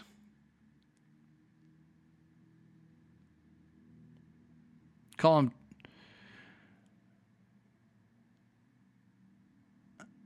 All right, let me just this this is unbelievable because this leads right into what I'm going to say next. This guy says there's a fear that men claiming to be women would harm biological females is unfounding, unfounded. In other words, men claiming to be women dressing like women would go into women's facilities and harm biological females. They say that's unfounded. The trans activists say that. this guy writes No one knows how many times worldwide men claiming to be trans women committed horrific crimes against females and children. You ever wondered that? Well, I'm going to, I stumbled across, unbelievable. This guy did some research. I'm telling you, I do a little bit of research and I don't, I don't enjoy it, but I do it because I want to find out what's going on. And did I did you hear me say this never happens? In other words, men pretending to be women do not the trans activists say men tending to be women do not go do not assault legit women in bathrooms and stuff and all that kind of stuff. You with me? So this guy did some research and he just uh, he just looked up a hundred. He picked the first hundred incidences. Says men as a class pose a danger to women as a class. This is an unequivocal fact, the guy says. A male and male offending patterns are not altered by gender identity. In other words, if you say you're a woman, even though you're male, it doesn't change anything. Whenever women protest the inclusion of trans identified males in our spaces, we're shouted down and dismissed as transphobes and hysterics. There is no risk. We're in danger. This was never this has never happened. We're always told. When we produce evidence to the contrary, we're accused of bigotry and of demonizing trans people. We can't win either way. The point is that men can pose a threat to women and children however they identify, and women have every reason to fear violence since it's impossible to tell which males are harmless and which are not. Basic safeguarding means we exclude all males from women's spaces even the ones who claim to identify as a woman. The list. So, anyway, I'm going to, I got a list of 100 people, and I'm going to just read you a couple scenarios. So, we got it in the UK. Karen White, he was formerly known as Stephen Wood or David Thompson. White is a double rapist with previous conviction for indecent assault and gross indecency with a child. When on, on remand or probation, he was housed uh, in a women's prison, or when he was incarcerated, he was housed in a women's prison where he sexually assaulted the female inmates. Next one, Zena Grandicelli, USA, formerly known as Jeff Woolsey. Zena Grandicelli pled guilty to first degree sexual abuse and aggravated second degree sec- sexual abuse, 11 counts in total of a three year old girl. He was sentenced to 59 years and began identifying as a trans while incarcerated. On his release, On his release, he became a much platforms and lauded. He's a big trans activist and he volunteered for AVP. I don't even know what that is, a big organization. The largest anti LGBTQ violence organization. It's an anti LGBT. In other words, let's not have violence against LGBTQ people in the country. And he violated his three year old. How about this guy? Rebecca Ormrod, Ormrod in the UK, formerly known as Robert. or Rebecca, or Robert, subjected a young girl to seven years of abuse when she was aged between 8 and 14. He was convicted of six counts of rape, sexual assault, inciting a child to engage in sexual activity. Amrod now identifies as a woman and calls himself Rebecca Louise. How about this one? Kristen Lucas, formerly Mark Turton. Mark Turton was convicted of two counts of raping an underage child, was incarcerated. He began identifying as female and changed his name to Kristen Lucas. On release from prison, he con- concealed his crimes to live with a woman and her 11 year old child. Lisa Hawkswell, formerly Craig, was sentenced 14 years imprisonment for two rapes and seven indecent assaults, which were described by police as horrendous. How about Katie Dolatowski? Towski. She sexually assaulted a 10 year old female and filmed a 12 year old while she was using the toilet. Both incidents took place in female bathrooms. She's a male. Lakin McKay, formerly Rory.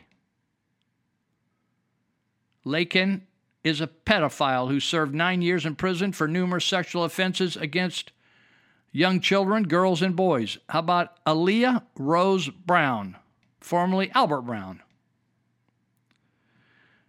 Was sentenced to 10 years in prison for the rape of a 15 year old girl. How about Paula Witherspoon, also uh, it's a guy. Paula Witherspoon is a twice convicted pedophile who served lengthy prison sentences for sexual assault of a child, a 14 year old girl, and for indecency with a child involving sexual contact, this time with a 15 year old girl. After his release, he ticketed, he was ticketed by police trying to use the women's bathroom in the Dallas hospital.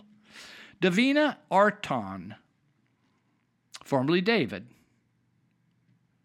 was convicted of raping a 15 year old girl. Joanna Wolf, formerly Jonathan. Joanna is a sex offender who was convicted of raping a 20 year old deaf woman. On his release, he became a vociferous trans activist and campaigned for access to women's spaces. I bet he did.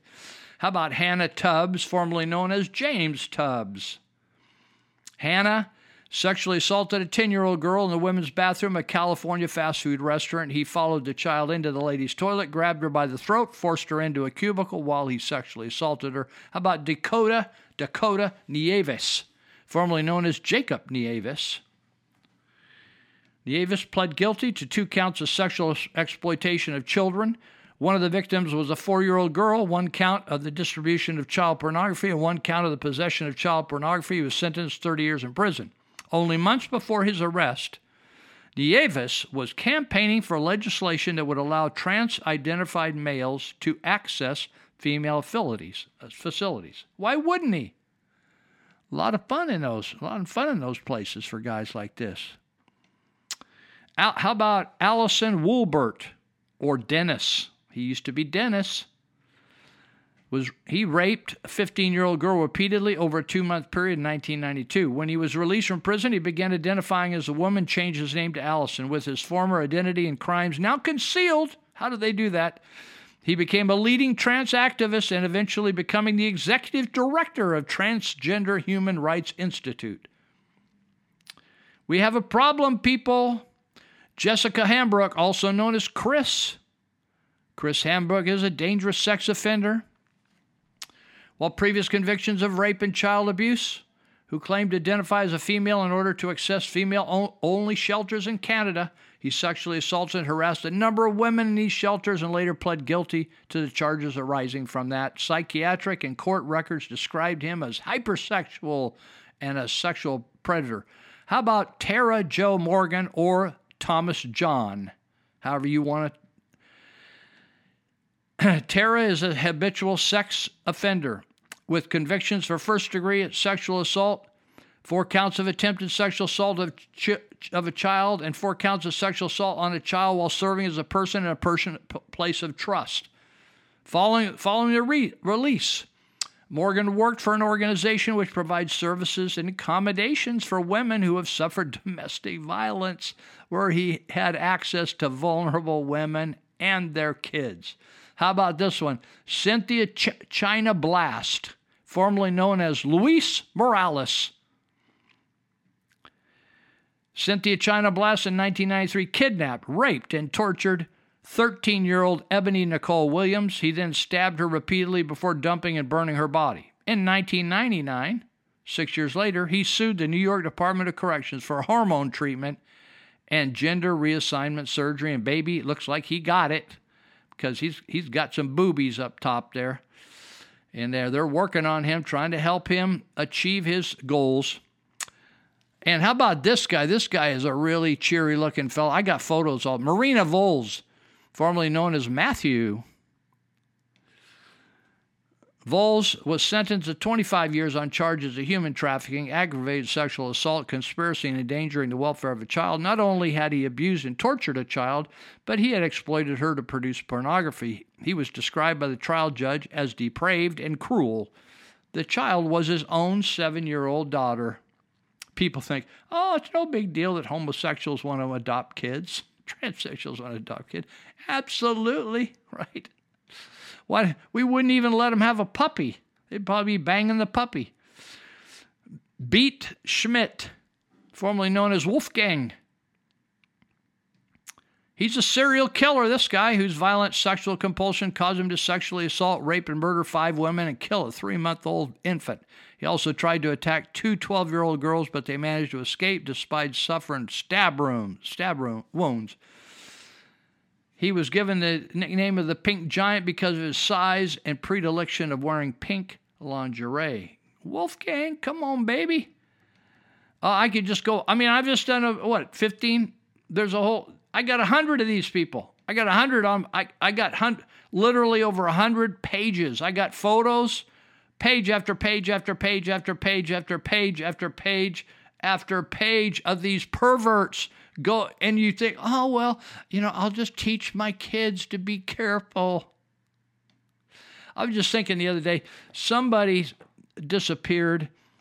At, have you ever gone to a, a major league baseball game or basketball game or football game when there's like 20,000, 30,000, 50,000 people there, right? 60,000? And you allow your kid to go to that latrine by themselves? Are you kidding me? There are so many there are so many kids being child trafficked out of these big arenas, grabbed by the hand and hauled out of there, baby. I'm telling you, uh, don't let your kids go potty on their own. I don't care. I, I need young teenagers. I would, I would walk them there and wait by the door if you don't want to go on in or if you're the opposite side, if your dad wanted to take your daughter to the bathroom, I would go right close there and I would just stand, stand, stand there till you she walks out. I, I'm telling you, these are unprecedented times. And to allow your kids, you know, we got at our election coming up in a couple days, we got Francisco Reveles who endorses LGBTQ, all this garbage. He's the superintendent of Yuba County Schools. He hired a pedophile to teach at T.E. Matthews, a guy that molests young girls at Yuba City High School. He believes in critical race theory. He believes in all this nonsense of this multigenderism and honoring all this inclusion stuff. You do not want him as the superintendent of schools. He's an incumbent. And the other day, the uh, the Central Committee of Yuba County said, well, they decided not to endorse either person. I thought, really? I mean, if the other person wasn't Charlie Manson, I would have endorsed them. Come on, baby. Francisco Reveles. Every strong arm liberal. I'm listen in California we have a brand of liberalism that is light years ahead of the rest of the country, folks. Other countries, other states don't even understand our language over here. We have a superintendent of schools that gave money to some of the most liberal causes and, and uh, candidates and put his name on Tony Thurmond and Delaine Eastin. People were candidates and, and held different offices of schools. And put his name as the endorsement, not as an individual, but the county superintendent. That's you. That's me. That's he's representing us, and he's putting his name representing us as a superintendent of schools on these very, very liberal. They want to mandate removing kids from schools, or excuse me, moving kids from their parents. In other words, mandatory. You know, if you don't send your kids to school, they'll come after you. Do you understand that? If you want to take keep your kids at home an extra year, they'll come after you. They're trying to make mandatory preschool four year olds and stuff. Do you know that in New York, after all the research, all the hullabaloo, two and a half years of arguing about the efficacy of masks, and Mayor Adams, the nitwit that's running New York City, is going to mandate that children as early as two to four year old have to wear a mask in pub in, in, in, in New York in their schools. Unbelievable. We have incumbents that have no business being at the head of education. We need to get rid of them. We need to get people on the school board. We have a bunch of openings at the Yuba City Unified School District. There's like four of the seven, four of the seven um, districts are open right now for running. One of my friends is running, Paul Tice, in Yuba City Unified School District. I'm telling you, this is no easy ride. It's like riding a Brahma bull, one of one of a Cotton Rosser's Brahma bulls. It's like being on one of these school boards is going to be it's going to be a knockdown. All you have to do is look up on the YouTube and look up Loudoun County School Board. That's the school board that had a parent arrested for complaining that they they covered up his daughter being repeatedly raped by a trans, not a transsexual, but a, yeah, a transsexual. A guy that went into her bathroom as a female and raped her. And they hid it, they buried it, and they moved him, and he ended up raping two other uh, girls. This is what's going on in schools right now, and it's so wild that they're asking Merrick Garland, the Attorney General of the United States of America, the biggest pussy we got. I mean, how is it that we keep picking these guys like Fauci and Garland, and when you stand them up, they look like mice. You ever look like they ha- they look like a little rat? That guy is a rat. That Garland.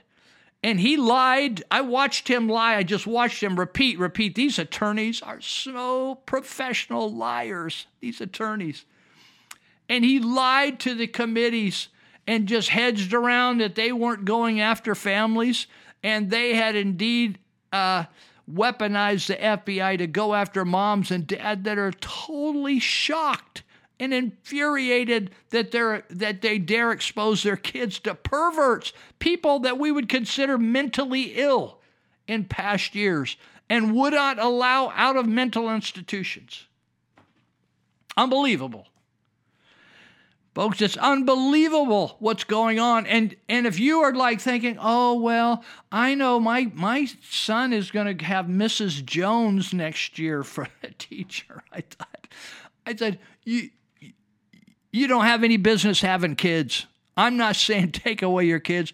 You don't have any business having kids if you're not going to vet this school system. We'll be right back. Fifth segment.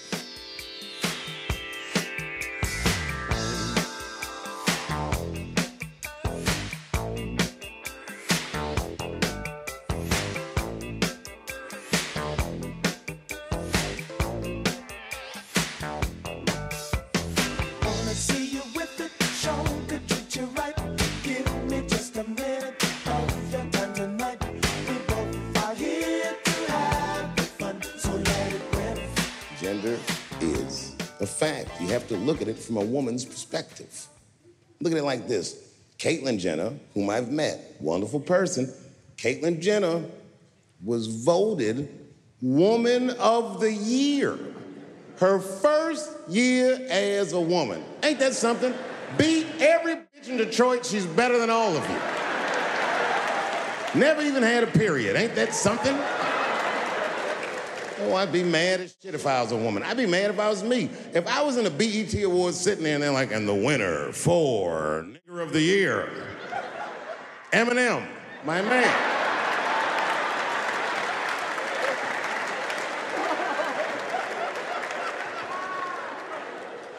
Gender is a fact. This is a fact. Every human being in this room, every human being on earth, had to pass through the legs of a woman to be on earth. That is a fact. There's a reason education sucks, and it's the same reason that it will never, ever, ever be fixed. It's never going to get any better.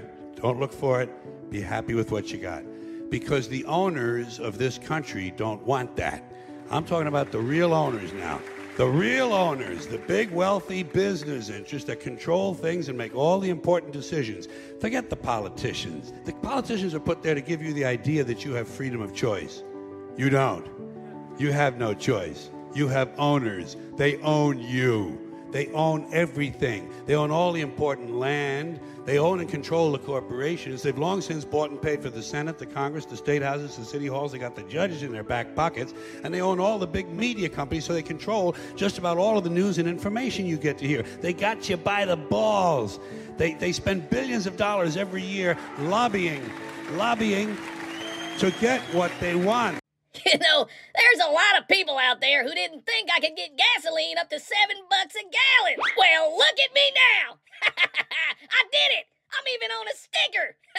yeah, this will get my approval rating up. hey, you. you want some gas? I got the cheapest gas on the block. Six bucks a gallon. That's pretty cheap, huh? That's right. You heard me. Six bucks a gallon. After 75 gallons and four cents of gas. I'll only charge you six bucks a gallon for just seventeen ninety nine a gallon, plus tax while supplies last. That's six bucks a gallon for only seventeen bucks a gallon, with just thirteen payments of thirteen seventy five. That's a seven dollar value, absolutely free. After your first three payments of thirty four ninety nine. And if you act now, I'll throw in an additional tank of gas for only fourteen bucks a gallon. That's a ninety nine dollar value for only sixteen hundred dollars and seventy five cents, plus shipping and handling. But why wait? If you order now, I'll throw in another gallon of gas absolutely free after nine payments of just sixteen forty five. That's crazy. I mean, why am I doing this? You know why? Because I care about you. when he get off at the nearest exit. they said, Joe, America just dealt with a terrible hurricane season. You have some words of encouragement for the American people about hurricanes? Joe said, Thank you so much for asking. First of all, our thoughts and prayers go out to all the families dealing with hurricanes throughout the entire United States. What a lot of Americans have been doing to fight the hurricanes is getting vaccinated.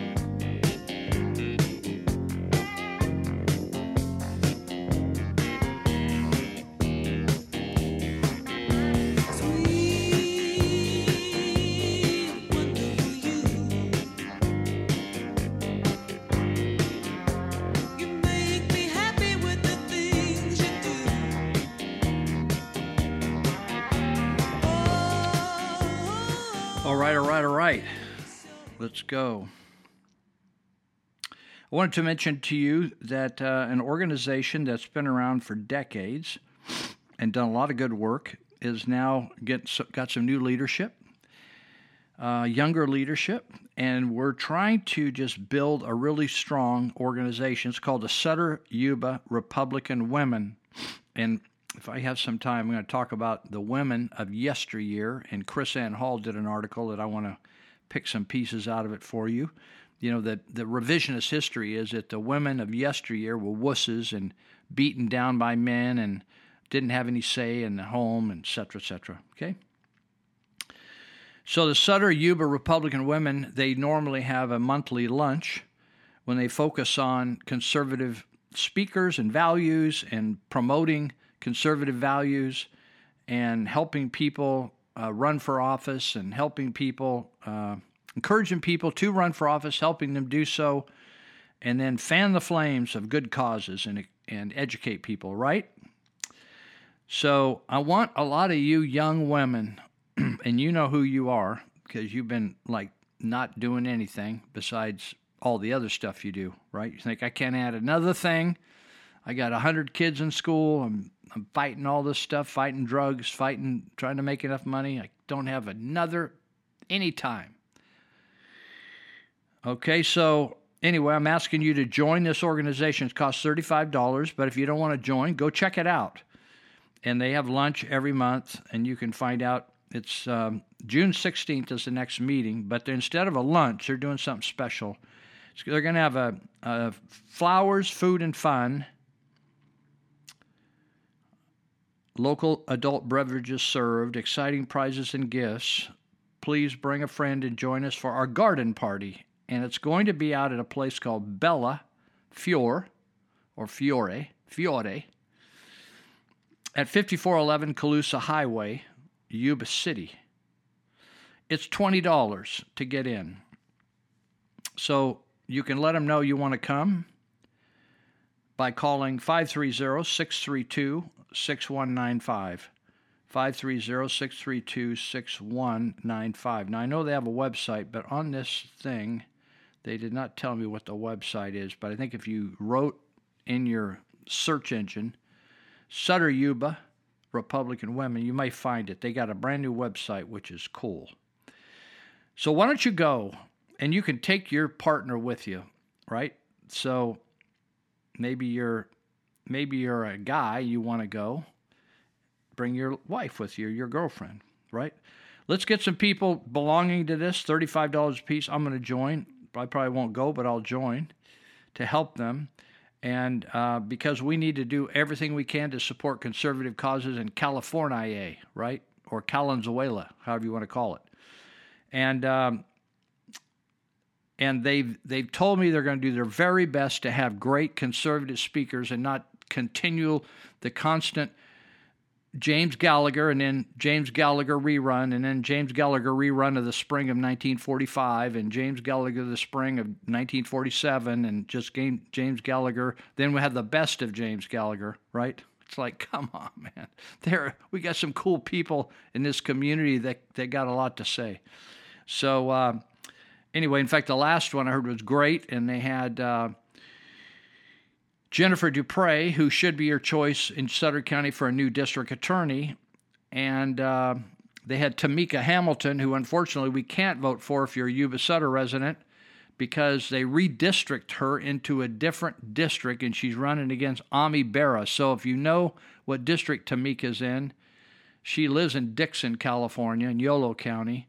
She's in a very liberal district, but she's a wonderful person. If you could look her up, Tamika, or vote for Tamika or Tamika something, Tamika Hamilton.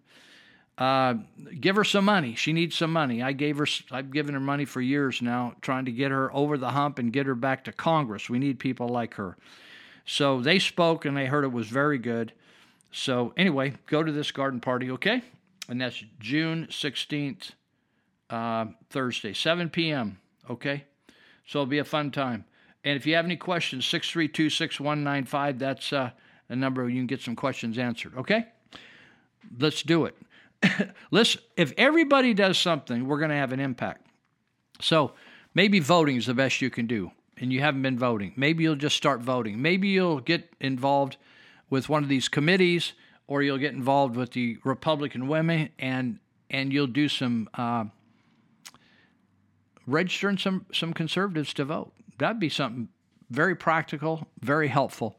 You could go to some of these, uh, the fair. You could go to some of these big events, these street uh, street walks, the strolls, the farmers markets, and have a a booth there and support them and get. What if we could get a couple hundred memberships or 300, 400 memberships at thirty-five dollars a piece at the uh, at the U- Sutter Yuba Republican Women, and um, and really get a a red hot little group there going to promote people and, and promote conservative values and put pressure on the city councils and the supervisors when we don't like what's going on, right? When we don't like what's going on. So let's get it on. Harvard grad goes viral for walking out of Merrick Garland's graduation speak. What a boring speaker. I mean, some of these, uh, you know, these people live in a bubble. I would never, I wouldn't, I would, I would rather hear Randy Mitchell from Uppercut speak than Merrick Garland, who's the Attorney General of the United States. This guy is such a mouse. If we were in a big fight for this country, this guy would be, he would be burrowed down in a cave hiding. This guy's got no balls. I, somebody needs to. Does he even have any kids? Does he even have a wife? I, it's just like this guy is such a pathetic human being. Unbelievable bad. Harvard graduate and the Daily Caller social media director, Emma Husner, walked out of the her graduation. She sat there. She said, I was there for almost two hours with people just, yeah, yeah, yeah, yeah, yeah, yeah, blah, blah, blah, blah, blah, to Harvard graduations. And uh, so, so Merrick Garland gets up and uh,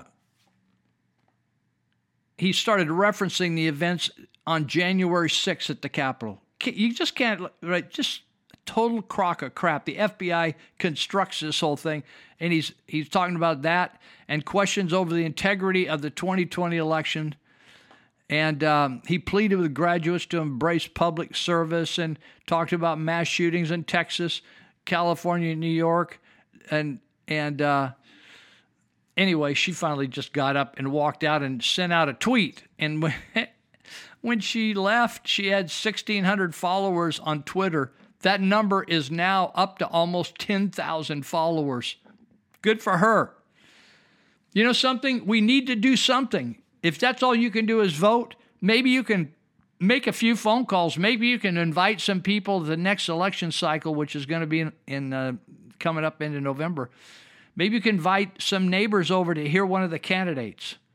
Maybe you could pass out some literature, help help a candidate. You know, it's so much work to run for office. People have lives. Very few people can just set themselves aside to run for office. I was just seeing Eric Malo, who's who's running in Yuba County for supervisor. He works for the railroad and he showed he he's on the job at five or six in the morning and they work till till they stop because if and he shows a railroad track you know when you look at down where railroad tracks it's two tracks parallel all tied together going for it for as long as you can see. Well his railroad tracks he took a photo of were destroyed and they were they weren't all there. They were just they were all apart and they had to put them together before the trains could get through. I mean you know it's all hands on deck baby. And he's having to work out in this heat which he said on the railroad tracks he posted on Facebook, it's like 140 degrees on that rock and that steel. And then you got to go out and walk door to door. It's a lot of work for one candidate to do anything unless you got tons of money and you can just pay people to do it. And most candidates do not. So find some way that you can be a help. If you have a business, stand up for righteousness' sake. Do not put a rainbow, we love rainbow. We don't love rainbow. You don't want those guys perverts messing around with your kids. Oh, we endorse everything, whatever you want. Screw an elephant. It's all right. You know, we don't. We're not going. Well, we not. We're not going to step over into your lane. oh, Dr. Lou, I'm sure she knows what she's doing after she's killed the 300th person from remdesivir. I meet people all the time. Oh, Lou, my wife died. She died up in the ICU on remdesivir and the ventilator. Gal's 50 years old, 60 years old. Guy loses his wife. It's a big deal.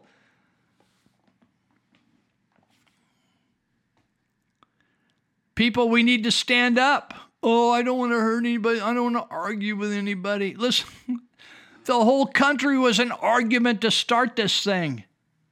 Don't you read any history? You're going to pay attention to liberal history? Read history. The, the whole country was throwing down an argument, big time. Unbelievable. I, I'm going to run out of time to talk about these. I, you know, I've got some great articles that KrisAnne Hall is writing, and and I I belong to KrisAnne Hall's operation where I just they, they automatically just take the money out of my check. I want to support her, KrisAnne Hall, and uh, If you want to know about what's happening in this country, you need to hook up with KrisAnne Hall online, and she will teach you the history behind this country and the history behind the Constitution. It will so inspire and blow your mind. I'm going to take a few minutes here, and I got to talk about some of these folks that are helping me stay on the air. Uh, th- uh, let me tell you about where is it? Where I, where I got it listed here? I'm sure I've lost them all of a sudden. Uh, all right, all right, all right. Allen's Auto Body. Let's see. Do I have him here? I I may have jumped jumped the deal. Allen's Auto Body. It's over at uh, Tea Garden and Sutter Street, and they they're the ones that put my ele- element back together. And you can you can uh, just give them a shout out. I don't have their phone number listed here. I got them on a. Uh, I pulled. Uh, anyway, it doesn't make any difference. My the number didn't come over, so I don't have their number. I'll catch it in a minute. Anyway, Allen's Auto Body. They are good friends of mine, and they do a great job and have worked on my cars numbers of times. And you can reach them. They're at Sutter Street, where a couple businesses are supporting us down there. And Allen's Auto Body is the Canary Red Auto Body Place, and. Um, Sutter Street at Teegarden. Very easy to find. And then within a stone's throw to the north is North Valley Paralegal at 751 Sutter Street. And uh, their number is 530 751 9289. 751 9289. And uh, Nellie Garcia is a go getter. I've watched her build that business from. Uh, from scratch, as they say. The, the business was an ongoing affair, but she was a worker there and she took it over uh, from a very nice lady, and uh, that continues to grow. And so, if you want to get some some of your legals need met, they make it really easy there. It's not like going into an attorney's office. It's uh, so you can go to 751 Sutter Street, call them up at 530-751-9289. Uh, also, Thrifty Rooter. I was just at a stoplight. Uh, when was it? Sunday. It was it was Memorial Day, and I thought there was a thrifty rooter guy going through the, you know, coming around the light, uh, taking his turn, and I thought, there, man, those guys are, and it said right, emergency service, 24 hours a day, 24 seven or something like that. And I said, yeah, they're working holidays, man. So there they were out out saving somebody's day. They were probably having a little Memorial Day barbecue, and uh, had had a backup somehow or something went down. So Thrifty Rooter 530-673-8201 and you can look them up on the internet at uh, thriftyrooter.net. And on there, it's pretty cool that they have all the uh, all the they have a whole menu of things that they can do for you. You think, oh, I wonder if they could. I wonder if they can look down there. I wonder if they can run something down there. I wonder if they could go down and clean that out. I wonder if they could replace the this line or that line or this line or septic tanks or whatever. They will tell you what they can do, and you could just click on the things you're interested in, send it over to them, and the dispatchers will get somebody right over to you if you need it immediately or if you need it in the morning. So, um, another guy, Monty Hecker, is, uh, I'm telling you, Monty Hecker, besides the police and, and all kinds of law enforcement, the sheriff's men, Monty Hecker's job, eh, you know, it's like everybody's asking, where's the police, right? It's like, oh, we're paying for them. We've never paid so much for police and sheriff, have we? But now we have politics so involved that they can't even do their job. And uh, so what happens? Here you're, a, you know, when I first read about this, I, I was thinking about Detroit that got just uh, listed as the top of a 186 or 87 cities got voted the worst. If you look at some of the areas of Detroit, Detroit, that was that you know they were subdivisions, curbs, gutters, sidewalks, fire hydrants. Entire miles and miles of subdivisions are now barren, and you can drive those streets, but they don't respond with fire or police out there anymore. 911 does not go out there because there's so few people out there, and so businesses in some areas they literally hire their own security police. They're actual armed security people because people just kick in the doors. That's how they do out at Glad Tidings at our warehouse. They just kick the doors in, uh, cut cut the locks off. Uh, they just they, there's no fear, no fear. And pretty soon we're just gonna. When I, when I was going to third world nations, I said, "Oh, how, how, this this they don't we don't need this in America." Now we do. that we do. In fact, a guy just walked into Chase Bank today, and, and right next to where I do. In fact, I do used to do some banking at Chase Bank. Now I don't anymore, but next door I do. And a guy just went in and robbed him. And I, I wrote down, and he was COVID compliant. The dude had a mask on, so he's looking good. He at least Dr. Lou would be happy with him. So uh, Universal Elite Universal Security can help you keep your stuff your stuff. 530-749-0280 and um, they can help you you're a resident you're a farmer you have an industrial operation somewhere. They're trying to steal you left and right. I know how it is baby. I live in yuba county man. There's this is tweak. This is the nucleus of, of the tweakers in the united states over here. We got fenta pills. I could right now i could during this show, I could score Fenta, Fenta pills faster than I can get a box of Similac, baby formula. That's bad news. Elite Universal Security, you want to go to work for them? You can get yourself a job. You just call them up, 530 749 0280. They will train you, they will teach you, they will help you learn everything about being a guard. And in, fact, you're going to be an armed guard. They will help arm you, they will teach you how to be armed and um, you can get a job there or you can get some work done there right all over northern california they're taking jobs and projects all over the place in fact i noticed an elite security guy out there uh, patrolling around the, where the fire burned down the old peachtree mall and i where i think that uh, where somebody said there may be a Costco going in, but Elite Universal Security was trying to keep people out of there. People up to no good, just up to no good.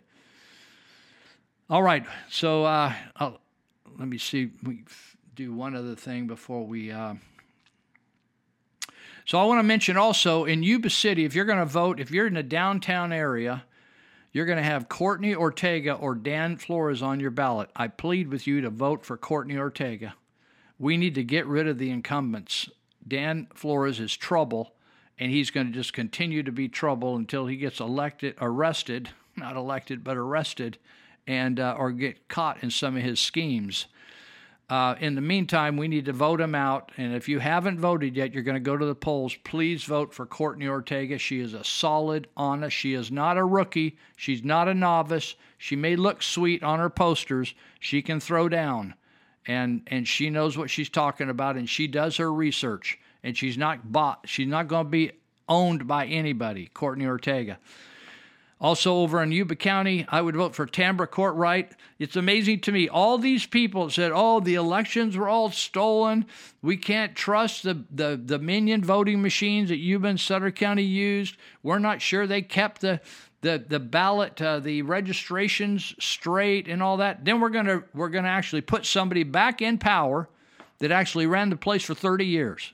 Unbelievable. She's, she's the interim she may be the nicest person in the world. I just think we need new people, and Tambra Courtright can do the job. Tambra Courtright is a brand new uh, person, like a lot of people are running for office this year that never thought they would ever run for office. They had other things to do. A lot of stuff to do out there, isn't there? Besides run for office. But other people are going to make the sacrifice. Why? Because not because they want attention or they want a lot of money. They're try- they're seeing the country go to hell in a handbasket. Or haven't you noticed lately? Uh, Chuck Smith, I'd vote for him. He's a local guy. He's a great guy running for Senate. And uh, Eric Malo, I mentioned him over in Yuba County. Uh, I'm I'm voting, or I can't vote because I'm not voting in the foothills. I would vote for uh, Zach Cross. People say, "Oh, I can't believe you vote for Zach Cross." I'll tell you about that in a minute. I'll be right back. We got one more segment to go.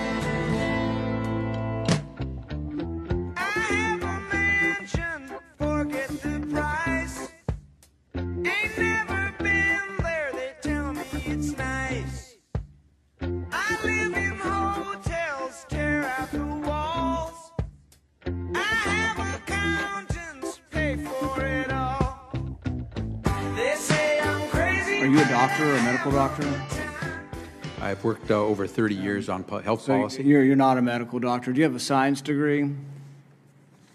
And yet you travel the country calling people flat earthers who have had COVID, looked at studies of millions of people, and made their own personal decision that their immunity they naturally acquired is sufficient. But you presume somehow to tell over 100 million Americans who have survived COVID that we have no right to determine our own medical care. You alone are on high, and you've made these decisions, a lawyer with no scientific background, no medical degree. This is an arrogance coupled with an authoritarianism that is unseemly and un American. You, sir, are the one ignoring the science. I am the fallen soldier, sailor, airman, and marine. Remember me. I am the one that held the line. Sometimes I volunteered. Sometimes I went because I was told to go. But when the nation called, I answered. In order to serve, I left behind the family, friends, and freedom that so many take for granted. Over time, I used different weapons a sword, a musket, a bayonet, a rifle, a machine gun. Often, I marched into battle on foot. Other times, I rode to battle on horseback or in wagons, sometimes on trains. Later, in tanks or jeeps or Humvees. In early wars, my ships were made of wood and powered by the wind. Later, they were made of steel and powered by diesel fuel or the atom. I even took to the air and mastered the sky in planes, helicopters, and jets. The machines of war evolved and changed with the times. But remember that it was always me, the warrior, that had to fight our nation's enemies. I fought at Lexington and Concord as our nation was born. I crossed the Delaware on Christmas Day in 1776. In the Civil War, I fought with my brothers and against my brothers at Gettysburg and Shiloh and Bull Run. I learned that we must never again divide. In World War I, I marched on the Marne and held the line at Belleau Wood. The war to end all wars, they called it. I just called it hell. In World War II, I fought everywhere. The beaches of Normandy, the Battle of the Bulge, the hell of Guadalcanal. I stood against tyranny and kept darkness from consuming the world. In Korea, I landed at Incheon and broke out of the Chosin Reservoir. They called it the Forgotten War, but I never forgot. In Vietnam, I fought in the Mekong Delta, at Khe Sanh and Hamburger Hill. Some say my country wavered, but I did not waver. Ever. In the recent past, I have fought in Iraq and Afghanistan, in Baghdad, Fallujah, and Ramadi, in Kunar, Helmand, and Kandahar.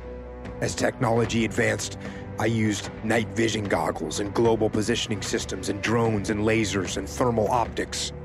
But it was still me, a human being, that did the work.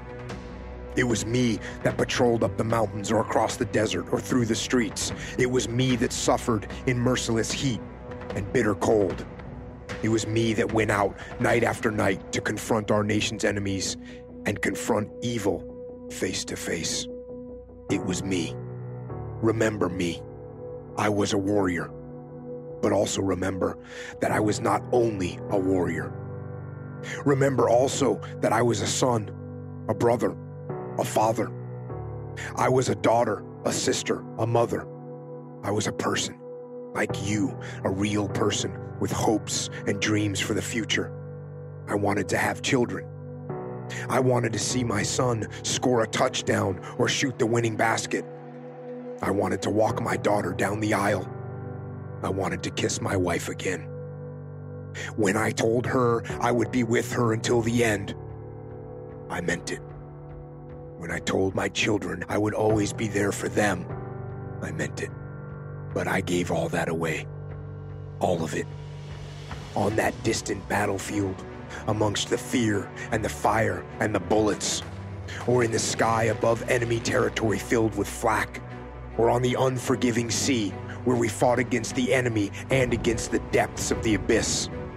There, in those awful places, I held the line. I did not waver and I did not hesitate. I, the soldier, sailor, airman, or marine, I stood my ground and sacrificed my life my future, my hopes, my dreams. I sacrificed everything for you.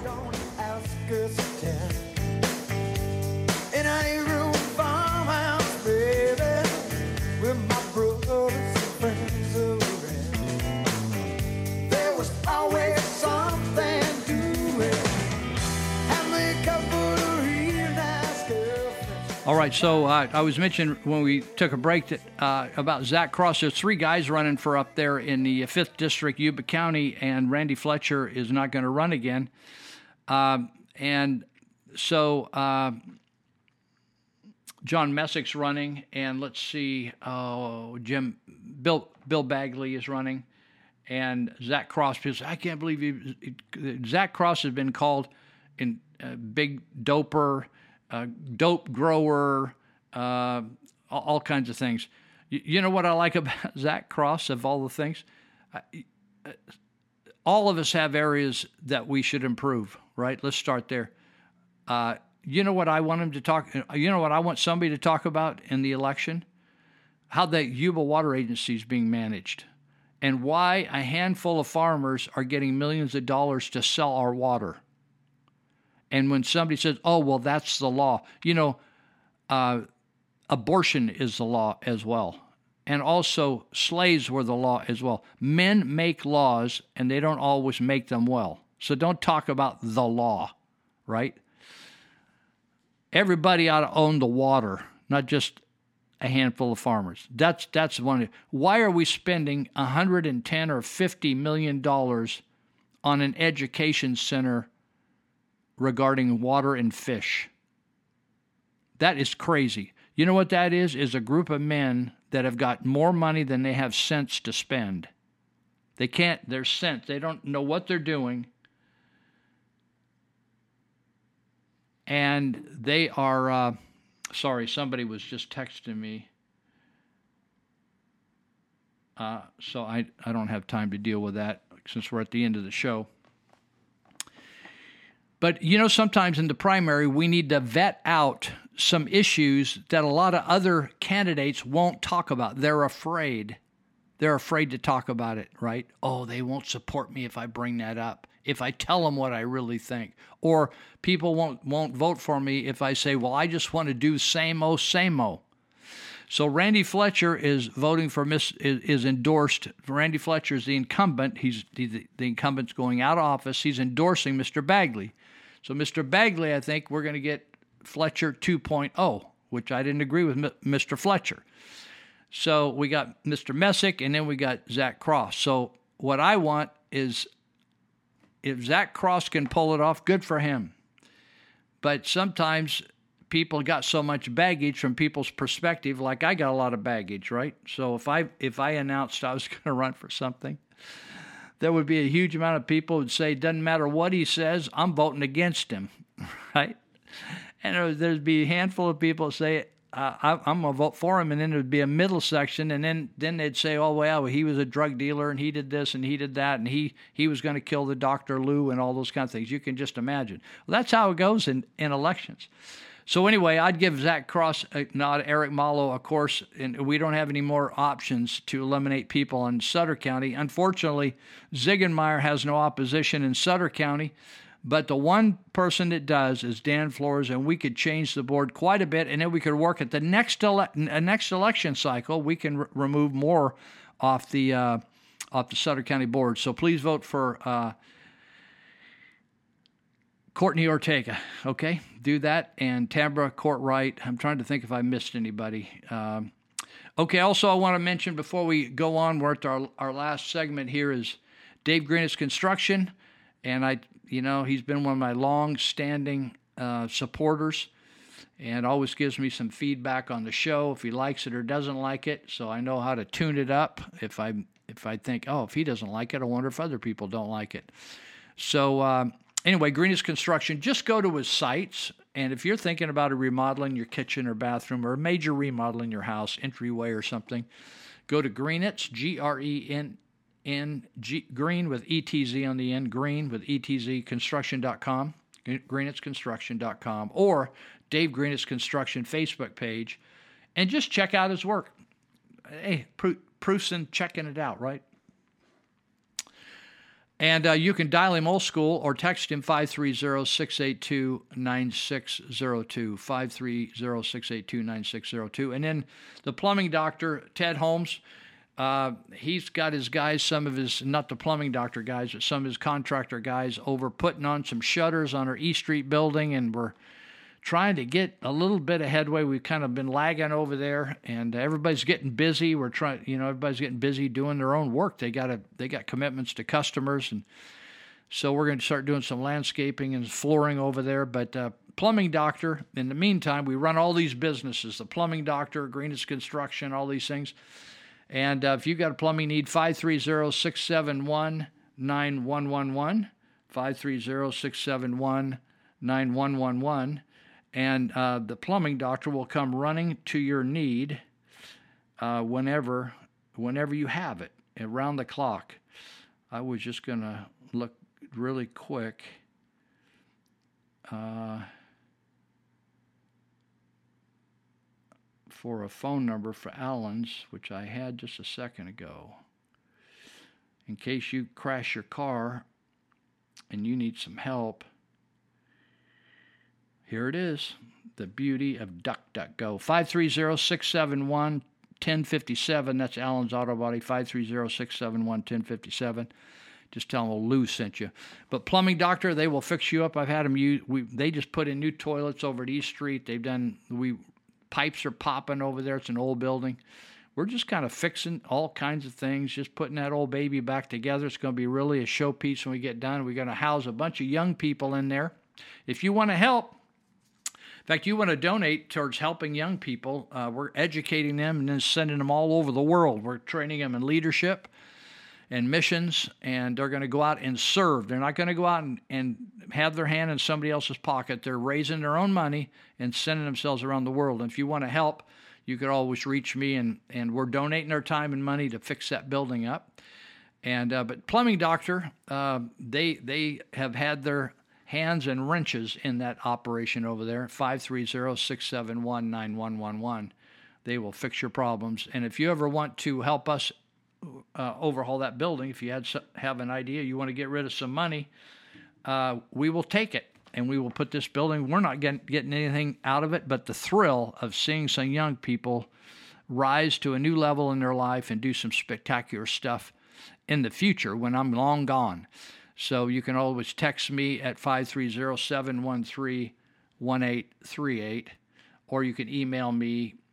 Uh, however, i I told you all the, the ask all the ways to hook up with me. So you can do that if you wish.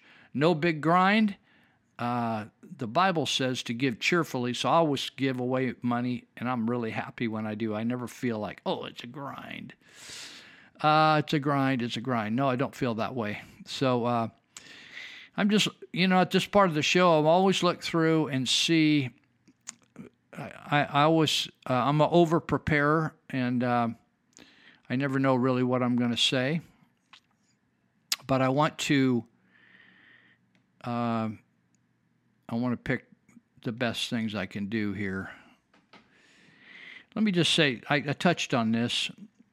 You know, it makes a difference. Leadership is everything. Everything rises and falls on leadership. And if you're around along to follow the leadership in a in a store, in a restaurant, in a church, in a city, in a country, it just is shocking. So to see for in my lifetime Venezuela go from the fourth most financial powerhouse in the world to like eating their zoo animals, baby, that's an eye opener, right? To see the city of San Francisco. My dad used to take me to see the San Francisco Giants with Willie Mays and Orlando Cepeda and Willie McCovey and all these amazing players. And we would go down there, be so clean, so nice. We'd stop and have a nice meal, my mother and father and I, on the way uh, back. And uh, there wasn't any crime. It was beautiful. And uh, to see the city fall apart is just, uh, it's tragic. So, uh, the city of Detroit has been run for 60 straight years by Democrats. Before that, there were re- conservatives. And that was when it was an economic powerhouse building cars, right?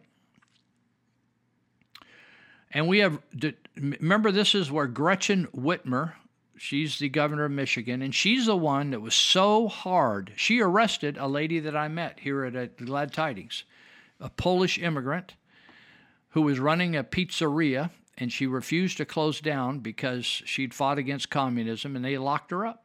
They put her in jail. And Whitmer was the one who said that you couldn't go, her lockdowns were so locked down, you could not buy garden seeds to plant a garden. Think about that. You can't go the you can't you're not she don't want you to go to the grocery store, but you can't spend any time out in your yard planting garden seeds for food. You could not buy any kind of things like at Home Depot to fix up your house, like paint. Unbelievable restrictions. Uh, this this city was ranked this week by personal finance website WalletHub as the worst city in the United States to raise a family. The five metrics to rank 182 U.S. cities as the best places to raise a family number one, family fun. Next, health, safety, education, childcare, affordability, socioeconomics. Detroit ranked dead last in an aggregation of those metrics. Detroit's poor ranking comes after decades of single party rule. Uh, the living standards, safety, and economic prowess declined precipitously. They actually went bankrupt. Uh, a uh, what do they call it when they put a person in charge of your city? That person they uh, they took they removed the mayor, and they put a person in charge of the re restart of the city. WalletHub's ranking of Detroit has declined since 2018 when Democratic Michigan Governor Gretchen Whitmer won election and committed to increasing literacy and restoring Detroit's dismal education system to its final to its former glory. She's totally failed. She's been in there all 4 years, she, 2022. She has not accomplished jack. Do you realize that that a group of men were charged with an attempted uh, kidnap on her, that it never came to pass. But you know that the FBI is right in the middle of formulating the entire thing. It was a fraud. Isn't it, it, does it disappoint you to? I, I even I hesitate to even talk about the FBI. I'm not afraid of them. I've had this. I have had the Secret Service here at the house. I'm not afraid of these people. They. I mean, I know that uh, God, if God allows it, uh, I could be arrested for charge that doesn't even make any sense or I didn't do. Happens all the time. People get accused of things and put in jail for things they didn't even do. They just trump up the charges. They create the charges just like they did on President Trump, right, with the Russian collusion. Uh, but when I have to say the FBI is involved in constructing the crime that they're arresting these guys for, it, it hurts me to even say it because I had so much high. In fact, my daughter was going to try to go to work for the FBI as a uh, crime analyst, uh, psychologist. Uh, a new study debunks CDC's justification for school mask mandate. If if any of you are still wearing masks, it's a shameful thing. It's a shameful thing. The mask only makes people sick. It does not have any protection. It cuts down on your oxygen. And I always forget the word that hypoxemia or something like that. Is that a shortage of oxygen? I have to look that up. Shortage of oxygen will cause cancer. Do you know that? I, I, I, I find such cool stuff on YouTube, listening to these amazing doctors. Did you know that high levels of oxygen in your system, cancer cannot grow in it? And a high alkalinity in your system, cancer cannot grow in it? But when you cut down 10, 20% of your oxygen take, it, cancer cells can flourish. You wonder who's behind all these rules? Who is behind all these rules? And so finally, studies. How many studies do we have to have? Do we have to have studies in 2045 that says masks are no good? And now somebody told me tonight, or earlier today, that Sacramento was going to reinstitute masks. Unbelievable. Did you know that you, a lot of you don't even remember? You're not that old. Reagan, Ronald Reagan, the president, his the guy who tried to kill him. In fact, I had forgotten Ronald Reagan. He had been in office just a few months. He was shot four times by this guy, John Hinckley. This guy shot him and a couple other people, and finally, uh, oh, what's his name? Timothy McCarthy was shot. Tom De La Honte, De La Honte, police officer Tom De La Honte was shot. U.S. Secret Service agent Timothy McCarthy was shot. And Press Secretary James Brady, the sad thing is James Brady was shot right in the head.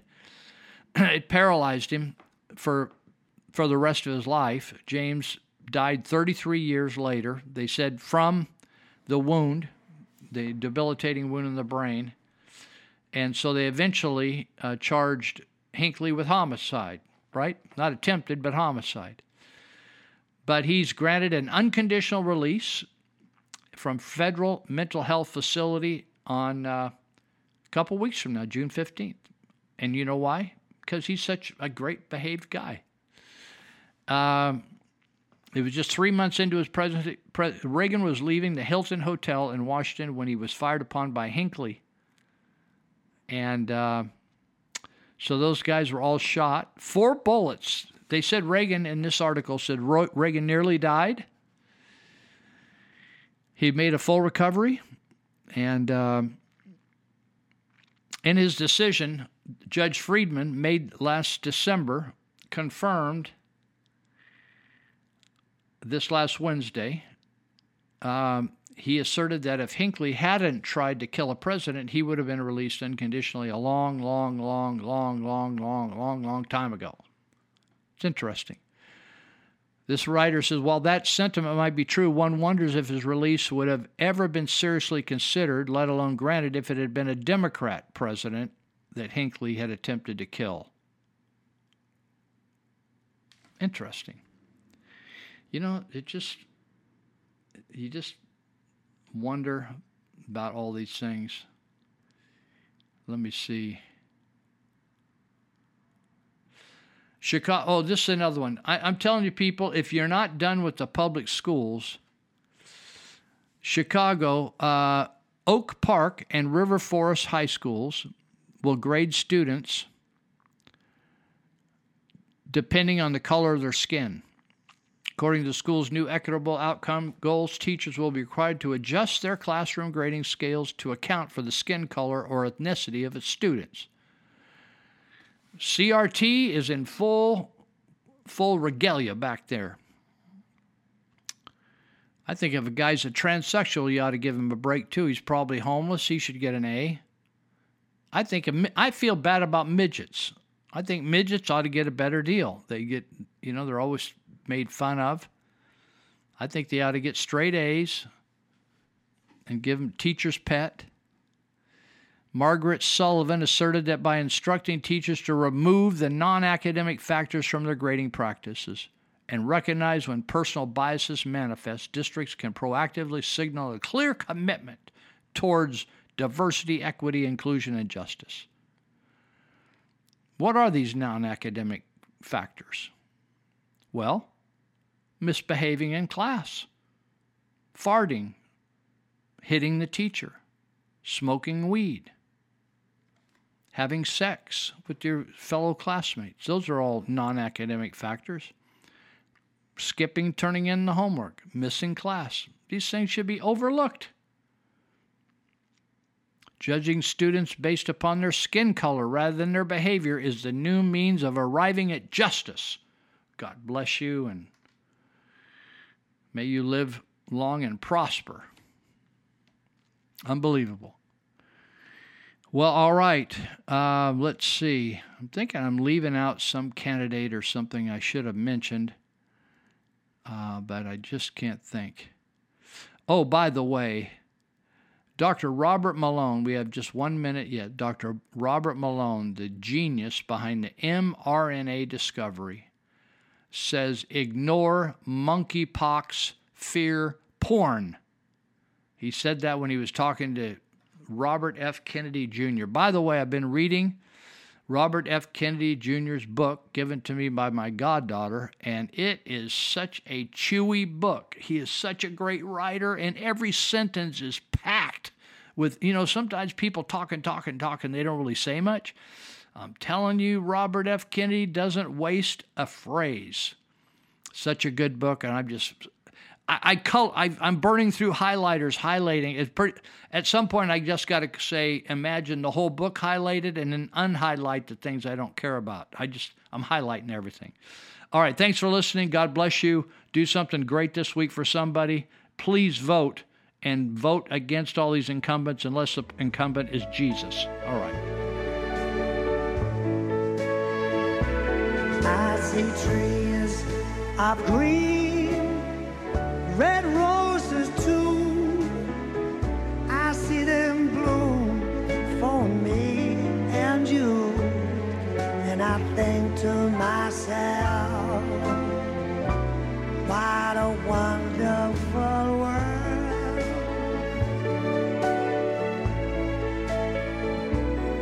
I see skies are blue